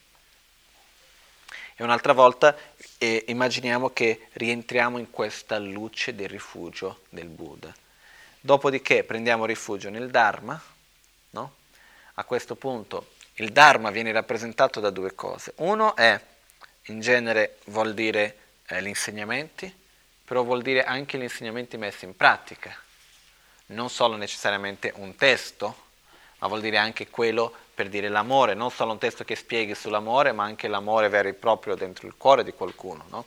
Quindi quello che noi visualizziamo sono le realizzazioni del Dharma, per dire la vacuità, i testi che spiegano la vacuità e dopo la percezione diretta della vacuità che c'è dentro, che per esempio che Buddha ha o che un Arhat e così via hanno. Quindi visualizziamo che noi prendiamo rifugio negli insegnamenti eh, che sono rappresentati o dai testi e anche dalla luce che viene dal cuore rappresentando le qualità messe in pratica, questi insegnamenti messi in pratica. Quindi se noi facciamo la visualizzazione estesa, visualizziamo che da tutti questi testi, dal cuore di tutti quelli che sono nel campo di merito, avvengono raggi di luce nettere dei cinque colori, se no facciamo sempre la visualizzazione semplice, e sempre vengono nello stesso modo raggi di luce nettare dei cinque colori che si assorbono nel nostro corpo purificando tutte le negatività che abbiamo fatto specialmente in, fatte da un tempo senza inizio, poi specialmente le negatività che abbiamo fatto verso il Dharma, che sia la mancanza di rispetto verso il Dharma, sia la distruzione degli insegnamenti o qualunque cosa che abbiamo fatto di questo genere, vengono purificate nella forma di fumo nero, sporcizie, eccetera, che esce dal nostro corpo. Sentiamo il nostro corpo leggero e dalla natura di luce, la stessa cosa per tutti gli esseri senzienti che sono intorno a noi e specialmente riceviamo le benedizioni del Dharma che vengono e stanno stabili nel nostro corpo, nella nostra mente. Dopodiché ci sentiamo come che noi entriamo dentro il, uh, come si dice, la protezione del rifugio del Dharma. Dopo prendiamo rifugio nel Sangha con Namo Sangaya. Quando noi prendiamo rifugio nel Sangha, la visualizzazione è, se noi stiamo facendo la visualizzazione estesa, visualizziamo tutti i bodhisattva, i realizzatori solitari, i, um, gli uditori, uh, i dakka, i dakini e i protettori, fanno parte del Sangha e quindi visualizziamo che da loro escono raggi di luce e nettare o se no semplicemente sempre dalla nostra unica visualizzazione frontale esce sempre raggi di luce e nettare dei cinque colori che uguale come prima purifica tutte le nostre negatività eccetera eccetera. E purifica specialmente qualunque azione negativa abbiamo fatto verso il Sangha che sia uh, creare un, uh, uh, la divisione nel Sangha è una di quelle principali Gendugi yingcheba, che per Gendula kurwatapa, mancanza di rispetto verso la sangha. Gendu, uh, Gendugi shetu due gotropa. Quando, quindi le volte che abbiamo rotto l'armonia della sangha, uh, disturbato l'armonia della sangha e comunque qualunque azione negativa che noi abbiamo fatto verso la comunità spirituale, viene anche purificata. Riceviamo tutte le benedizioni della Sangha e ci sentiamo eh, che facciamo parte di questo rifugio, della protezione del rifugio della Sangha. Eh, una volta che abbiamo finito di fare Namo Guru Bhye, Namo Buddhaya, Namo Dharmaya, Namo Sanghaya, possiamo fare per tre volte o anche come recitiamo piano Namo Guru Bhye, Namo Buddhaya. In questo caso possiamo anche visualizzare semplicemente questi raggi di luce nettare dei cinque colori che entrano e purificano. E ogni volta che diciamo Guru, Bhye, Buddhaya, Dharmaya, Sangaya, visualizziamo che tutte le negatività verso il Guru vengono purificate, quelle verso il Buddha, verso il Dharma, la Sangha, e ci sentiamo che siamo accolti da questa protezione dei tre gioielli. No? Quindi per semplificare un po' la visualizzazione si può fare questo tutto in una volta sola anche. Una volta finito questo recitiamo la presa di rifugio con la generazione della bodhicitta. Sangye chodan sogi chonamla jancho bardo dani kyabso chi dagi jinso gibe chonamgi drola pencher sangye drupara sho. No? Nel Buddha, nel Dharma e nel Sangha prendo rifugio fino all'illuminazione. Con la pratica della generosità e delle altre perfezioni possa io ottenere lo stato di Buddha per il beneficio di tutti gli esseri senzienti. Mm-hmm.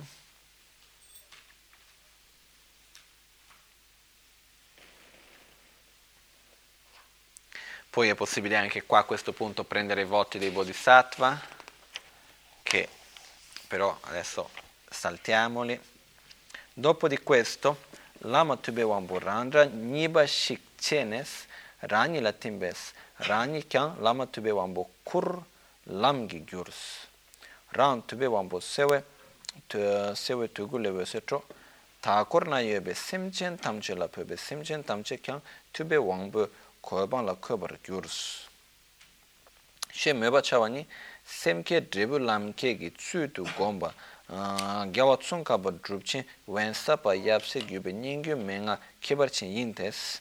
E qua c'è un punto che viene detto questo punto, prima di fare eh, le sette meditazioni limitate, che è una tradizione orale speciale del lignaggio di Gyawa Wensapa, diretto dall'Amazon K, che dice in questo momento di visualizzare che dal Guru Buddha esce un altro uguale come lui, che si emana dal suo cuore, come quando si accende una candela da un'altra, no? che si prende come se fosse la luce di una candela che si diventa un'altra, che viene e che si assorbe, no? Ragni la timbe si assorbe in noi in modo che ci benedice e noi diventiamo anche noi stessi nella forma di Buddha Shakyamuni. Scusa, questo tra Sangye Chodai e, e le sette meditazioni limitate. Questa è una cosa, quindi, e noi stessi diventiamo nella forma di Buddha Shakyamuni. Dopo la stessa cosa, no? Ah, Dopo io nella forma di Buddha Shakyamuni, del mio corpo, del mio cuore come Buddha Shakyamuni, emanano tanti eh, raggi di luce che si vanno ad assorbire a tutti gli esseri senzienti delle dieci direzioni, in questo modo che purificando tutte le loro negatività e che anche loro si trasformano nella forma di Buddha Shakyamuni. Questo è una tradizione che viene fatta specialmente della questa tradizione di Gyaowen Sapa del lignaggio di Lamazon K, uh, di tavola l'Enre Selnans, Donganyige Lamgi Nella Pakcha Chembo Paja Chembo Tepor Gyurwa Shinto Nechewais e dice che è di estrema importanza questa visualizzazione nel senso di creare un'impronta tanto dal punto di vista del sutra come dal punto di vista del tantra, che crea un'impronta nel nostro continuo mentale molto importante questo.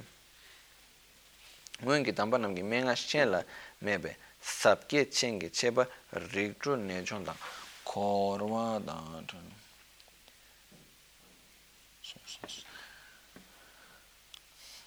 Dopo di questo vengono fatte le sette meditazioni limitate. Le sette meditazioni limitate originalmente sono quattro, che in verità sono le quattro preghiere illimitate o quattro preghiere limitate e le tre grandi preghiere vengono chiamate. Quindi le prime quattro sono le quattro preghiere limitate, le ultime tre che sono, uh, o meglio, le tre uh, preghiere specifiche che sono Chemun, viene chiamato in tibetano, che sono le tre preghiere specifiche per questi tempi di degenerazione, quindi dedicate per la salute, per l'ambiente e per la pace. No? I primi quattro è per, eh, per generare amore, compassione, eh, gioia per la felicità degli altri ed equanimità. In questo caso quello che noi diciamo è Simchen Tamchen.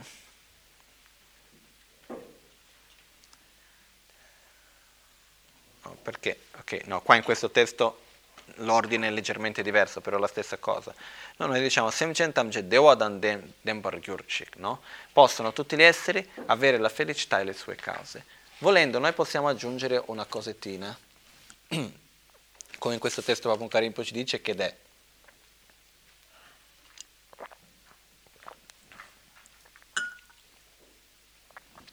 Lui dice Semcentamje Dewadan Dena Chimarons nebar gyurchi, nebar dagi chaos, dedar chebe, dedar che nubar lama jingi laptu sol. Simche tamche dewa dan dewa gyu dembar, dena chi marons, dembar, dembar dembar dagi chaos. Dedar, dedar che nubar lame jingi laptu sol. Quindi dice, possano tutti gli esseri senzienti, uh, potessero tutti gli esseri senzienti avere la felicità e, la su- e le sue cause possano, tutti, che possano avere la felicità e le sue cause, perché in italiano ci bisogna quasi di ripetere tutto un'altra volta, no?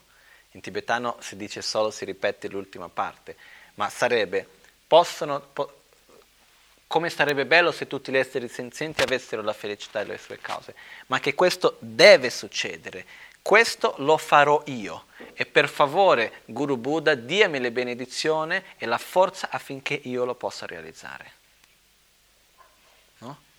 Quindi, quindi diciamo che quindi potessero tutti gli esseri senzienti avere le felicità e le sue cause, che questo si realizzi.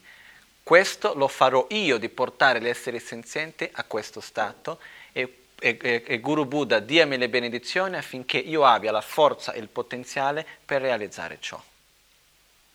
Quindi potessero tutti gli esseri senzienti essere liberi dalle sofferenze e delle sue cause, che questo si realizzi eh, lo farò io in modo che ciò accada, Guru Buddha benedicimi affinché abbia la forza e il potenziale per realizzarlo. No? e così via. Quindi possano tutti gli esseri senzienti, potessero tutti gli esseri senzienti dimorare nell'equanimità, no, essere, eh, eh, essere inseparabili dall'estasi priva di dolore. Che, eh, che questo si realizzi, farò io in modo che ciò accadi, benedicimi affinché abbia la forza per realizzarlo. Potessero tutti gli esseri senzienti eh, eh, dimorare nell'equanimità libera da pregiudizi, avidità e odio. Che questo accada, io, uh, uh, sarò io quello che lo realizzerò. Guru Buddha, dammi le benedizioni affinché ciò possa, affinché io abbia la forza per realizzarlo. No? Qua qual è la differenza? È l'amore passivo e l'amore attivo. Una cosa è dire io desidero che tu sia libero dalla sofferenza, però io stesso non posso farlo, mi dispiace però desidero comunque. È giusto. L'altra cosa è, io desidero tantissimo che tu sia libero dalla sofferenza e farò io che in modo che quello si realizzi. Non lascerò che qualcun altro, che magari un giorno qualcosa succede. Farò io in modo che tu possa essere veramente libero dalla sofferenza. No? Quindi è questo senso di responsabilità, di voler prendere se stesso la responsabilità di portare tutti gli esseri senzienti all'illuminazione e ricordando la meditazione che abbiamo fatto prima, appena subito prima di questo, di visualizzarsi se stessi nella forma di Buddha Shakyamuni, e anche ricordando il nostro potenziale interiore per poter raggiungere l'illuminazione. Perché se noi non crediamo nel nostro potenziale, non potremo mai raggiungere l'illuminazione. Se noi non crediamo che la nostra vera natura è la natura di Buddha, non riusciremo mai a raggiungere l'illuminazione. È anche per questo che nel Tantra viene chiamata che la nostra ostruzione principale per raggiungere l'illuminazione è la nostra visione ordinaria. Qual è la visione ordinaria? È di riconoscere la nostra identità nella rabbia, nella gelosia, nell'attaccamento, nell'orgoglio, eccetera, eccetera. Riconoscere che io sono queste cose, in verità che io non sono. La mia vera natura è pura. Però riuscirei solo a raggiungere l'illuminazione nel giorno che sarò capace di riconoscere la mia vera natura. Quindi questo è anche un modo per riconoscere la propria natura e dice, essendo questa la mia natura, possono tutti gli esseri avere la felicità e le sue cause e farò io in modo che questo si realizzi. Oh Guru Buddha, benedicimi affinché io abbia la forza per realizzarlo.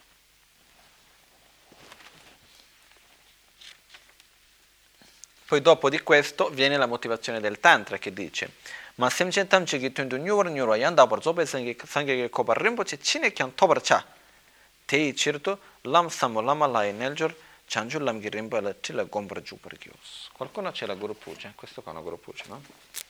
Che quindi noi diciamo, ma non basta solo raggiungere l'illuminazione per il beneficio di tutti gli Quindi una volta che abbiamo fatto le quattro uh, meditazioni limitate o anche le sette meditazioni limitate dicendo possono tutti gli esseri senzienti avere la felicità delle sue cause, che questo si realizzi, farò io in modo che ciò accada, benedicimi affinché abbia la forza per realizzarlo. E così. Quando abbiamo finito questo diciamo, e per questo possa io raggiungere l'illuminazione il più veloce, il più veloce possibile, per il beneficio di tutti gli esseri. E per questa ragione, in questo momento, seguirò questa pratica, che può essere una pratica dell'autoguarigione piuttosto che la Guru Puja o una meditazione del sentiero graduale dell'illuminazione. E questo si ripete nella Guru Puja, c'è esattamente quello, perché se noi andiamo a vedere dice,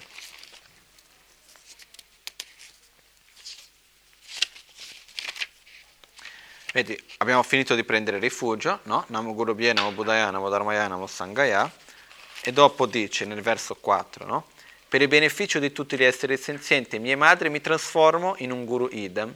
In tal modo condurrò tutti gli esseri senzienti all'illuminazione suprema di un guru idam. No? Quindi è esattamente come è stato spiegato qua. Finito di prendere rifugio, nella generazione della bodhicitta io mi trasformo nella forma del guru idam, mi trasformo nella forma di Buddha Shakyamuni in questo caso e poi dopo per il bene di tutti gli esseri senzienti, mia madre, volto velocemente in questa stessa vita, raggiungerò lo stato di un primordiale Bur- Buddha Guru Idam. Quindi nel modo nel più veloce possibile dovrò raggiungere l'illuminazione. Libererò tutte le madri, esseri senzienti dalla sofferenza e li condurrò alla grande beatitudine della, della buddhità.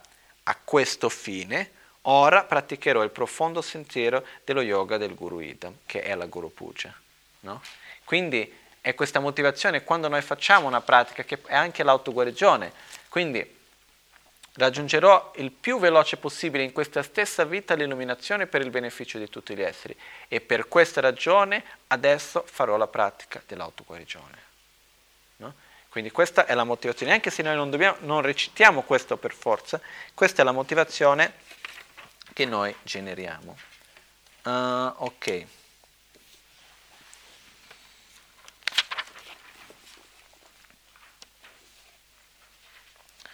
tene shelung ge kaptar jorcho tambo son tones ngoy she shenye tambe tu mi jorcho chima son ge chenye jorwe tsu de lo der ngoy she mi gur ge ngon ro jo jo ge na. Te da ge kyab yo ma de ba te ya ye she timbe tsu shin da ba cho kyab yo de ba tsu shin. Kyab yun düne tsu shin sar tu kebe luk niles ngamani tupten lumbu zegen sosu sewar zeba tartans dirnis cimartar köcins.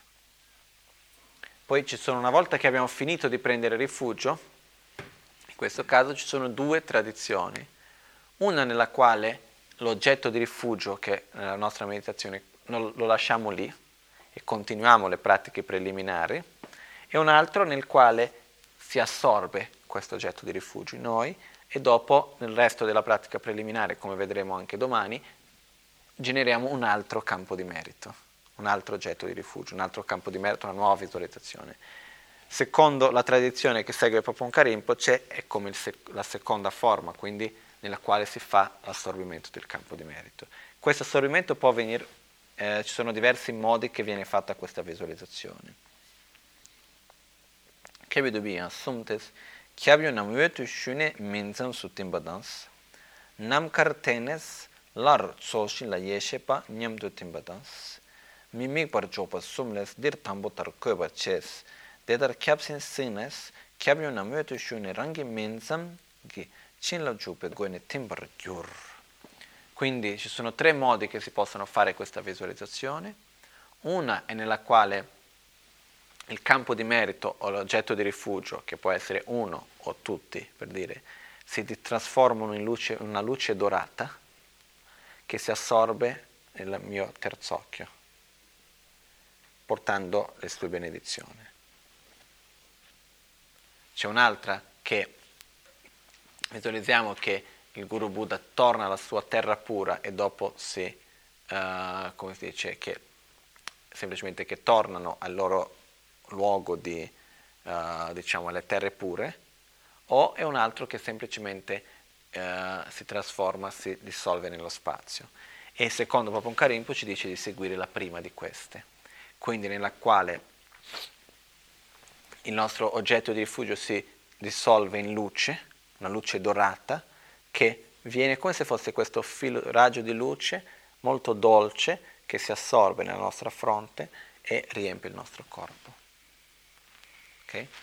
Questa è una forma. C'è, esiste anche un'altra forma di fare questo assorbimento dell'oggetto di rifugio, che viene fatto per esempio come nella pratica dello Guru Yoga dell'Amazon K, il Gandela Ghema, nella quale il nostro eh, oggetto di rifugio diventa piccolo, piccolo, piccolo, viene sul topo della nostra testa, entra nel nostro canale centrale e si siede nel, nel lotto che c'è al nostro cuore. Però questo in genere si fa alla fine della pratica. Per questo che a questo punto si fa la visualizzazione semplicemente della luce che si assorbe. Poi dopo si rifarà la visualizzazione e alla fine della pratica viene, entra nel nostro canale centrale e si siede al nostro cuore. Ok? Quindi um, questo diciamo sono, una volta che noi abbiamo a questo punto fatto la cosa più importante, è abbiamo la postura giusta della meditazione, abbiamo accalmato, la nostra mente è diventata calma, abbiamo visto, desiderato, riconosciuto la nostra situazione nel presente, quindi io sono nel samsara, il samsara fa schifo, non ce la faccio più, no? Nello stesso modo che io sono nel samsara e che fa schifo, tutti gli altri esseri sono anche nel samsara, fa, è veramente stancante, non importa dove vado, cosa guardo, fa schifo ovunque. Per questo, però in questa vita, al di là di tutte queste schifezze, in questa vita adesso ho questo prezioso corpo umano, che è così raro da trovare nel samsara. In mezzo a tutte queste schifezze che è il samsara, trovare questa opportunità che ho io è estremamente raro. Avere il corpo che ho. Ma quando si dice il corpo non vuol dire solo il corpo fisico, è l'opportunità. Aver incontrato il Dharma, aver incontrato gli insegnamenti di Buddha, avere un guru, avere il tempo. E tutto questo è di estrema preziosità. Quindi se io non riesco ad usare questa opportunità oggi, quando potrò fare qualcosa? Dovrò semplicemente continuare a girare in questo samsara in continuazione. Quindi, per questa ragione, chi è che ha il potenziale di poter aiutarmi veramente a uscire da questo samsara? Sei tu, Guru Buddha, che sei davanti a me. Quindi ti chiedo, dammi rifugio affinché io possa uscire dal samsara per il beneficio di tutti gli esseri che soffrono in questo continuo ciclo di sofferenza. E a quel punto visualizziamo, come detto prima, no? Abbiamo generato questa mente, abbiamo riconosciuto la nostra situazione presente, dove vogliamo andare. Vogliamo andare verso l'illuminazione perché? Per il beneficio di tutti gli esseri. Quindi chiediamo aiuto, per favore, Guru Buddha. Non ce la faccio più qua, dammi una mano, devo fare qualcosa. No? In questo caso, e visualizziamo anche che tutti gli esseri senzienti intorno a noi sono nella stessa situazione, che sono stanchi della sofferenza del samsara cosa che siamo tutti stanchi della sofferenza del samsara. Questo si vede dove? Si vede nella insoddisfazione che c'è a tutti. In verità la insoddisfazione che tutti hanno di che cos'è? È della semplice stanchezza del samsara. Perché uno non importa dove va, non basta mai. Perché? Perché guardiamo sempre il logo sbagliato. Però. Quindi quello che dobbiamo vedere è avere questa fede, questa certezza che Buddha ci può aiutare, che il Buddha, Dharma e la Sangha ci possono aiutare i tre gioielli. Quindi, oh Guru Buddha, aiutami per favore di poter raggiungere l'illuminazione per il beneficio di tutti gli esseri. E con questa motivazione prendo rifugio nel Buddha, nel, nel Guru, nel Buddha, nel Dharma nella Sangha. No? Namo Guru Bhye, Namo Buddhaya, Namo Dharmaya, Namo Sangaya. Visualizziamo le luci e nettare che vengono, purificano tutte le nostre negatività. Dopo prendiamo posso, nel Buddha, nel Dharma e nel Sangha, prendo rifugio fino all'illuminazione, con la pratica della generosità e delle altre perfezioni, che è il sentiero Mahayana, il sentiero delle sei perfezioni, possa io raggiungere l'illuminazione per il beneficio di tutti gli esseri.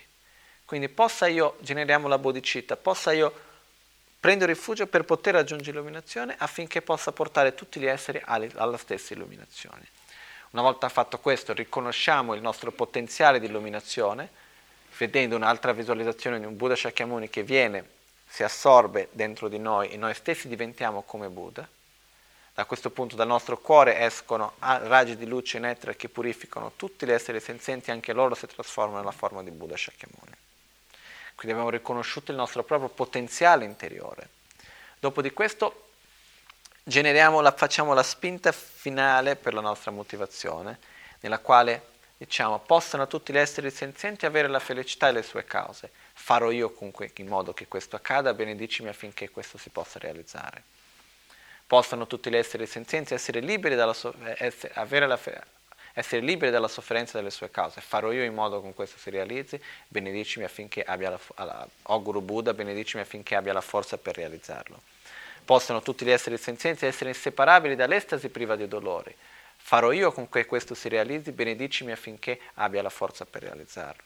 Poi dopo abbiamo, possono tutti gli esseri senzienti dimorare nell'equanimità, libera da pregiudizi, avidità e odio. Farò io in modo che questo si realizzi, benedicimi affinché abbia la forza per realizzarlo. Possono tutti gli esseri senzienti guarire dalle malattie, possono purificare il corpo e la mente inquinati e godere di perfetta salute relativa e assoluta ora e sempre farò io in modo, che, in modo che, che, questo si realizzi, benedicimi affinché abbia la forza per realizzarlo. Possono tutti gli esseri senzienti rilassarsi in un ambiente interiore ed esterno, puro e sano ora e sempre. Farò io in modo che, che questo si realizzi, benedicimi affinché abbia la forza per realizzarlo. Possono tutti gli esseri senzienti avere la pace interiore e godere della pace nel mondo, ora e sempre. farò io in modo che questo si realizzi, o Guru Buddha, benedicimi affinché abbia la forza per realizzarlo.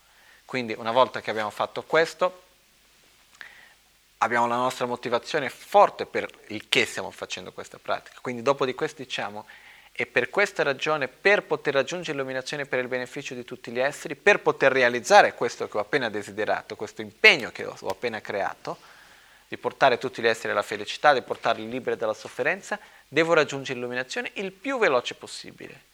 Se possibile in questa stessa vita, il più veloce possibile devo raggiungere l'illuminazione. E per questa, per questa ragione eh, mi impegno in questa pratica del Dharma che sto cominciando adesso. Una volta fatto questo, finiamo, visualizziamo che il campo di merito si trasforma, il nostro oggetto di rifugio si trasforma in luce dorata che si assorbe al nostro eh, terzo occhio, in questo modo riempiendo il nostro corpo e ci dando la forza per, come se fosse una rassicurazione, sì, stai facendo la cosa giusta, hai la forza per poter realizzare, per poter raggiungere l'illuminazione in questa stessa vita, per poter realizzare questo impegno che hai appena creato.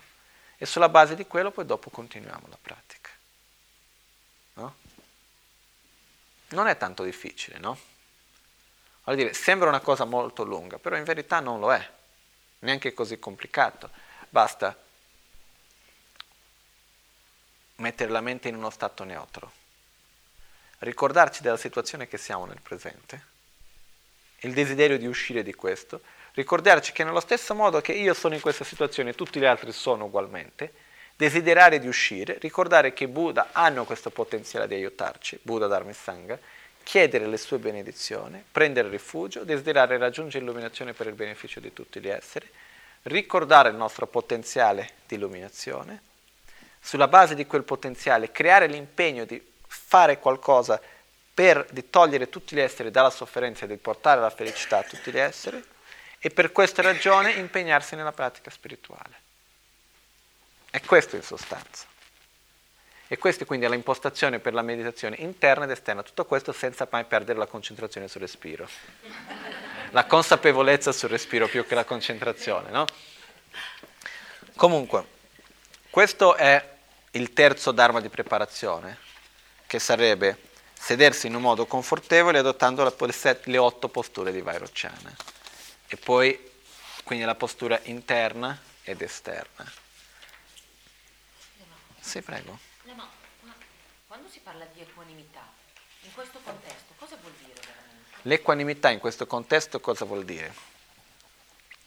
Diciamo che uh, io ho due persone davanti a me, va bene? il fiore e il bicchiere si chiamano. Ok? Il fiore è venuto, mi ha fatto le carezze, no? Quindi mi ha fatto sentire bene. Il bicchiere invece mi ha bagnato, non mi è piaciuto, mi ha fatto stare male. E c'è il piatto in mezzo che non mi ha fatto niente. Ok? Qual è il mio atteggiamento verso di loro? Io ho desiderio e quindi avvicinamento verso il fiore perché mi ha portato del piacere, del bene. Ho avversione verso il bicchiere perché mi ha portato del dispiacere e sono neutro verso il piatto. Giusto?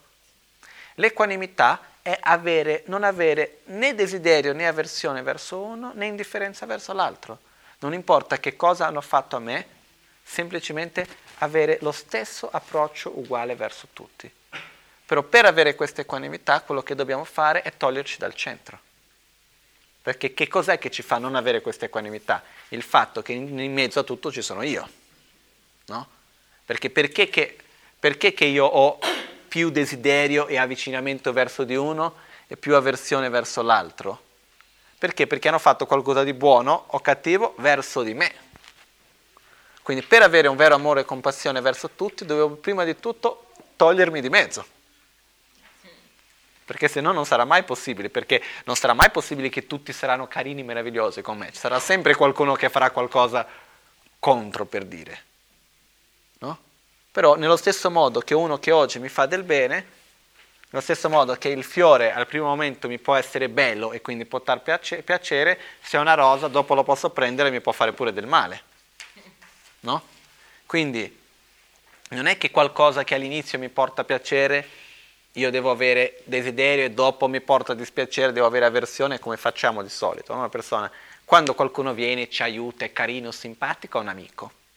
Quando quella magari persona in un momento difficile viene lì, ci rompe le scatole per una cosa, là, diventa un nemico. Questa è mancanza di equanimità, è egocentrismo più che altro. Quindi l'equanimità in questo caso è desiderare che tutti gli esseri possano rimanere in equanimità tra di loro, dove non ci sia più amico, nemico, indifferenza, dove semplicemente si riesca ad avere questa base per l'amore, perché senza equanimità è impossibile avere un grande amore verso di tutti. Prego. C'è qualche altra domanda? Sai che io non avevo mai letto le, le quattro benedizioni limitate come me le hai spiegate tu stasera? Uh-huh. Le avevo sempre lette così. Uh-huh. E invece stasera secondo me le ho trovate stupende. Bene. Ma perché tu hai letto l'altro pezzo, che secondo me dà il senso a, que, a que, tutte sì. quelle parole messe assieme. Secondo uh-huh. me, eh? Sì, sì, sì. No? Per solo vedere una cosa, nella traduzione qua in italiano, come è fatto. Eccoci, vedi, in portoghese è già diversa la traduzione, no? Possam todos os seres sencientes avere um estado de equilíbrio contínuo, livre dos extremos de aversão por uns e de atração por outros. No? La traduzione è più precisa in portoghese che dice no? May all beings dwell in equanimity, unaffected by attraction to dear ones and aversion to others. No? E lì si capisce meglio il significato anche, no? Quindi pregiudizi, avidità e odio è anche giusto, però la traduzione più precisa sarebbe liberi da attrazioni verso i, I, cari. i cari. e avversione verso gli altri. No? Quindi questo è quello che si parla in genere, l'importanza anche de, dell'equanimità. Okay? Mm, una cosa importante che volevo solo per finire è quando uh, le visualizzazioni, la motivazione e così via non verrà e non viene da un giorno all'altro. C'è bisogno di tempo. In genere la meditazione si dice che dobbiamo fare prima in un tempo medio, prima medio, per dire la visualizzazione la faccio media, non faccio né troppo semplificata né troppo complicata. La preghiera dedico un tempo medio, non faccio né troppo veloce né troppo lungo finché riesco a creare familiarità con quello. Una volta che ho creato familiarità con quello, che è diventato normale fare quello, a quel punto devo fare lungo, andando in dettagli su ogni punto. Quindi prima visualizzo Buddha generalmente, dopo cerco di visualizzare bene i suoi occhi, le sillabe semi, dopo c'è nel suo cuore, c'è, uh, come si dice, Vajradhara, nel suo cuore c'è la sillaba seme, o se no se visualizzo l'Amazon K, nel cuore dell'Amazon K c'è Buddha Shakyamuni, nel cuore di Buddha Shakyamuni c'è Vajradhara, nel cuore di Vajradhara c'è la sillaba seme Hum, e così via. Entro nei dettagli. Una volta che ho andato in tutti i dettagli, ho creato familiarità con questi dettagli, quindi ho fatto la meditazione estesa, devo fare la stessa meditazione corta. Però in questa meditazione corta, velocemente, senza perdere neanche un dettaglio di quando la facevo lunga. No? Per questo è creare la familiarità, perché anche per dire il fatto di visualizzare il guru, visualizzare il, uh, il nettare che assorbe nostro, uh, dal, dal, dal, dal guru Buddha, il nostro capo e così via, è qualcosa che nel momento della nostra morte è anche molto utile. Però non è che nel momento della morte possiamo dire a qualcuno, no, aspetti un attimo, aiutami qua, e devo ricordarmi la visualizzazione, qualcuno me la può ridire. No, quando arriva la morte arriva e non è che c'è niente che possiamo fare. No? Per questo se noi abbiamo una grande familiarità con questo, anche questa è l'importanza di fare tutti i giorni, per creare la familiarità. Come noi abbiamo visto, non è una cosa che sia così complicata o lunga, no? Anche in 5 minuti, in 10 minuti si riesce a fare. Io invito tutti a poter fare tutti i giorni, almeno per 5 minuti, 2 minuti voglio dire, il minimo che trovate necessario, di almeno sedersi nella postura di meditazione. Semplicemente sedersi nella postura come abbiamo visto, le otto posture di Vairocana, quindi di semplicemente sedersi nella postura di meditazione.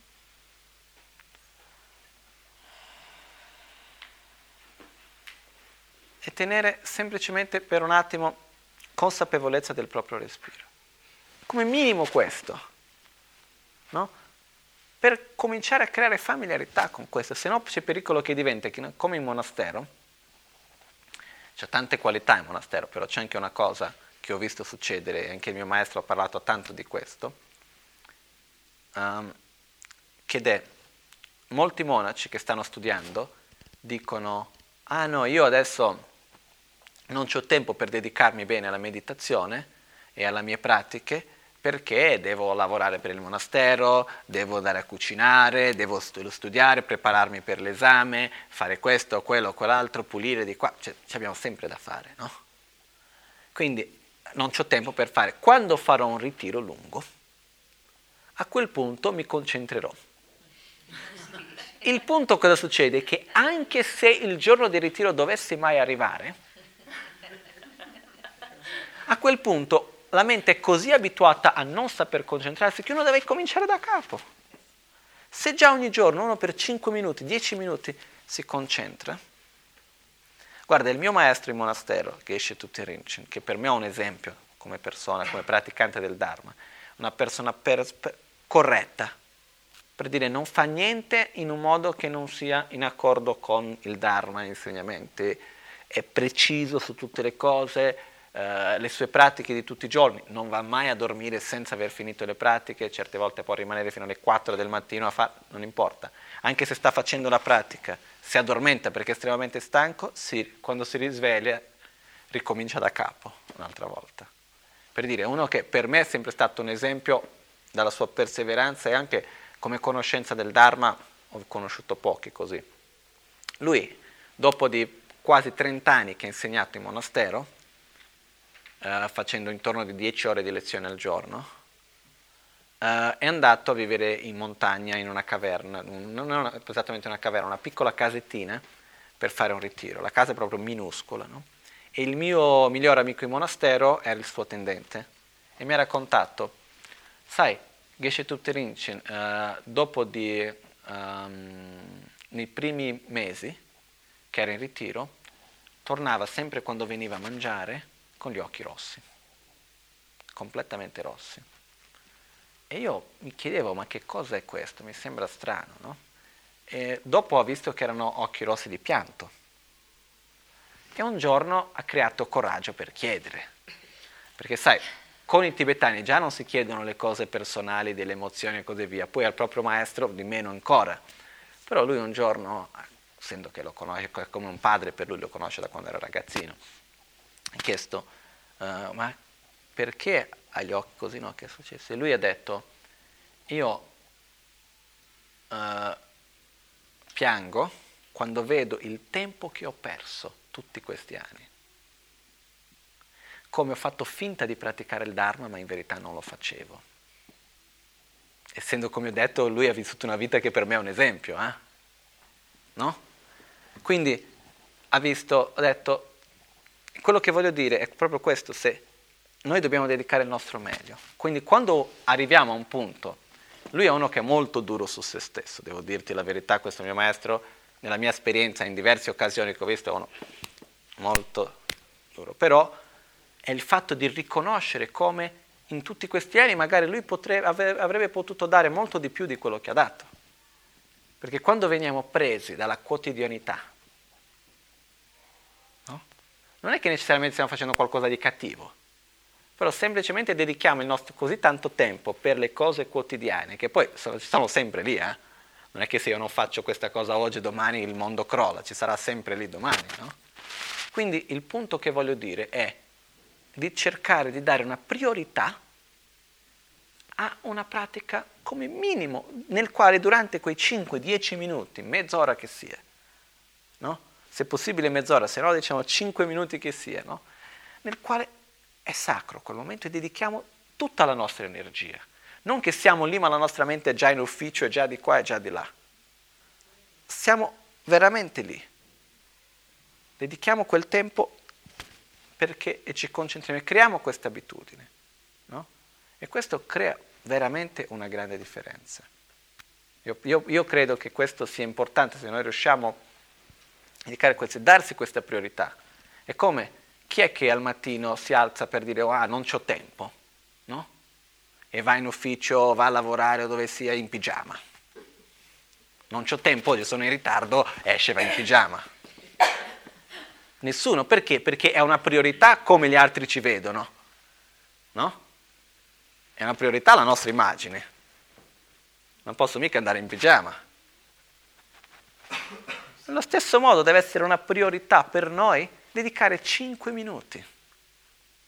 Però cosa succede se noi dedichiamo 5 minuti nel quale semplicemente andiamo lì e ci sediamo e ci mettiamo nella posizione tutta precisa, anche con il lotto completo, volendo, ci mettiamo lì, la nostra mente non sarà mica lì. La nostra mente sarà da un'altra parte. È per questa ragione che esistono i metodi. I metodi sono le recitazione e le visualizzazioni, la respirazione. Già quando ci sediamo e, e cominciamo a prendere consapevolezza della nostra respirazione, insieme con questo seguiamo la visualizzazione e facciamo una recitazione, già questo dà una direzione alla nostra mente. Quindi se noi prendiamo una piccola pratica ogni giorno al mattino, come quella che abbiamo visto oggi, di prendere rifugio, no? di fare questi pensieri, Guarda, ripeto per un'ultima volta, così per mettere dentro, no? È il semplice fatto di mettersi nella postura di meditazione. Guarda, vediamo quanto tempo ci vuole, pensando anche solo pensarlo veloce, senza dover andare in dettagli, mettersi nella postura di meditazione.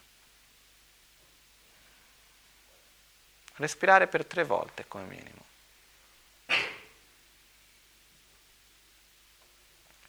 Visualizzare che esce fumo nero, con tutti i pensieri negativi del momento, entra fumo bianco, che riempie il nostro corpo e va a finire al cuore. Una volta fatto questo cominciamo a ricordarci della situazione nel momento nella quale siamo messi. In poche parole, il samsara fa schifo.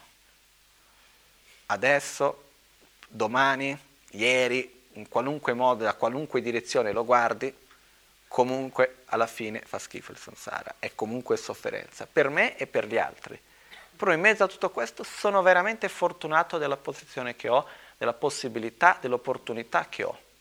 Quindi farò di questa vita significativa, farò almeno del giorno d'oggi significativo. Farò in modo che possa raggiungere l'illuminazione per il beneficio di tutti gli esseri. Per questo prendo rifugio nel Buddha, nel Dharma e nel Sangha, che siete voi gli unici che potete aiutarmi a sviluppare questo mio potenziale che c'è dentro di me. In questo modo prendo rifugio nel Buddha, nel Dharma e nel Sangha. Visualizziamo Guru Buddha davanti a noi, con raggi di luce nettere che entrano, purificano tutte le nostre negatività che abbiamo accumulato sin da un tempo senza inizio mentre prendiamo rifugio e ci sentiamo che veniamo accolti da questa luce che ci abbraccia e ci, ci protegge, quindi che ci dà rifugio. Dopodiché, avendo finito questo, diciamo, facciamo l'impegno di raggiungere l'illuminazione per il beneficio di tutti gli esseri, nel Buddha, nel Dharma e nel Sangha prendo rifugio fino all'illuminazione, con la pratica della generosità e delle altre perfezioni possa io raggiungere l'illuminazione per il beneficio di tutti gli esseri senzienti. Una volta fatto questo riconosciamo il nostro potenziale interiore, visualizzando che da Buddha esce un altro, un altro Buddha che si assorbe in noi, noi stessi ci trasformiamo in Buddha Shakyamuni riconoscendo il nostro potenziale e dal nostro cuore escono raggi di luce che vanno a tutte le direzioni, vanno a tutti gli esseri senzienti e anche loro si trasformano in Buddha a loro volta. In questo modo eh, io ricordo, ricordando il mio potenziale, creo l'impegno di aiutare tutti gli esseri senzienti, quindi recito, possano tutti gli esseri senzienti avere la felicità e le sue cause, che questo si realizzi, farò io, farò io in modo che questo si realizzi, o oh Guru Buddha, benedicimi affinché abbia la forza per realizzarlo. Possano tutti gli esseri senzienti essere liberi dalla sofferenza e dalle sue cause. Farò io in modo con che questo si realizzi, o oh Guru Buddha, benedicimi affinché abbia la forza per realizzarlo possono tutti gli esseri senzienti essere inseparabili dall'estrasi priva di dolore. Farò io in modo che, questo si realizzi, o oh Guru Buddha, benedicimi affinché abbia la forza per realizzarlo. Possono tutti gli esseri senzienti dimorare nell'equanimità, libera da pregiudizi, avidità e odio. Farò io in modo con che questo si realizzi. O Guru Buddha, benedicimi affinché abbia la forza per realizzarlo. Possono tutti gli esseri senzienti guarire dalle malattie, possono purificare il corpo e la mente inquinati e godere di perfetta salute relativa e assoluta ora e sempre. Farò io in modo con che questo si realizzi. O Guru Buddha, benedicimi affinché lo possa realizzare. Possono tutti gli esseri senzienti rilassarsi in un ambiente interiore ed esterno puro e sano ora e sempre. Farò io in modo con che questo si realizzi. O Guru Buddha, benedicimi affinché io possa realizzarlo. Possono tutti gli esseri senzienti avere la pace interiore e godere della pace nel mondo ora e sempre. Farò io in modo con che questo si realizzi. O Guru Buddha, benedicimi affinché io possa realizzarlo. Per realizzarli ciò voglio raggiungere l'illuminazione il più veloce possibile. E per questa ragione eseguo questa pratica di meditazione o per questa ragione dedicherò la mia giornata di oggi per poter raggiungere l'illuminazione per il beneficio di tutti gli esseri.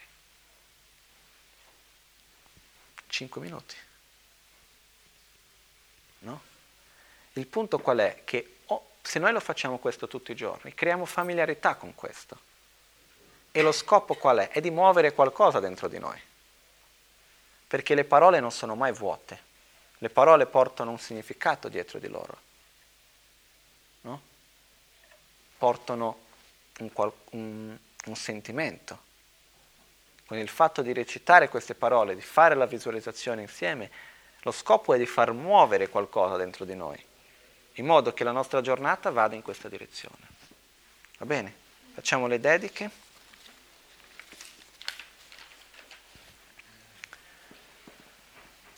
Je tsun la me ko tse rab ten chi nam kra ten le cho chur ge pa dang lo san ten be dre me sa som gi dro we min se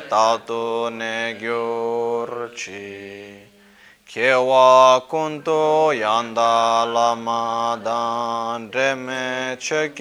pe 사다 람게 연대 아랍존에 dorje change kopan yurto sho ni mo dele tsendele ni me kuyandele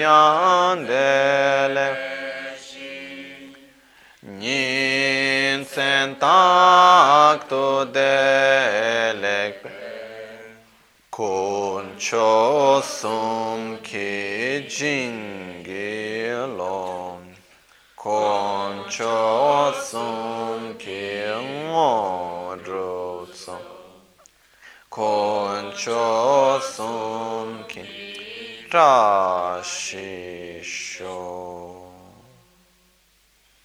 all'alba o al tramonto, di notte o durante il giorno, possono i tre gioielli concederci le loro benedizioni, possono aiutarci ad ottenere tutte le realizzazioni e cospargere il sentiero della nostra vita con molti sieni di buon auspicio. Trascidele. Un'ultima cosa solo per un punto che mi sono ricordato, l'ho già detto però per ricordare un'altra volta il fatto di prima di fare le sette meditazioni limitate visualizzarsi come Buddha anche è molto importante perché cercare di prendere l'impegno di portare tutti gli esseri alla felicità così come sono io, uno si sente, ma come faccio? È troppo per me questo, no? Non posso farlo. Però dal momento che uno si riconosce come Buddha, che riconosce il proprio potenziale di illuminazione, dice sulla base di questo potenziale porterò tutti gli esseri all'illuminazione. Quindi questo è importantissimo. Okay? E per questo possa io raggiungere l'illuminazione. Va bene? Ok, grazie.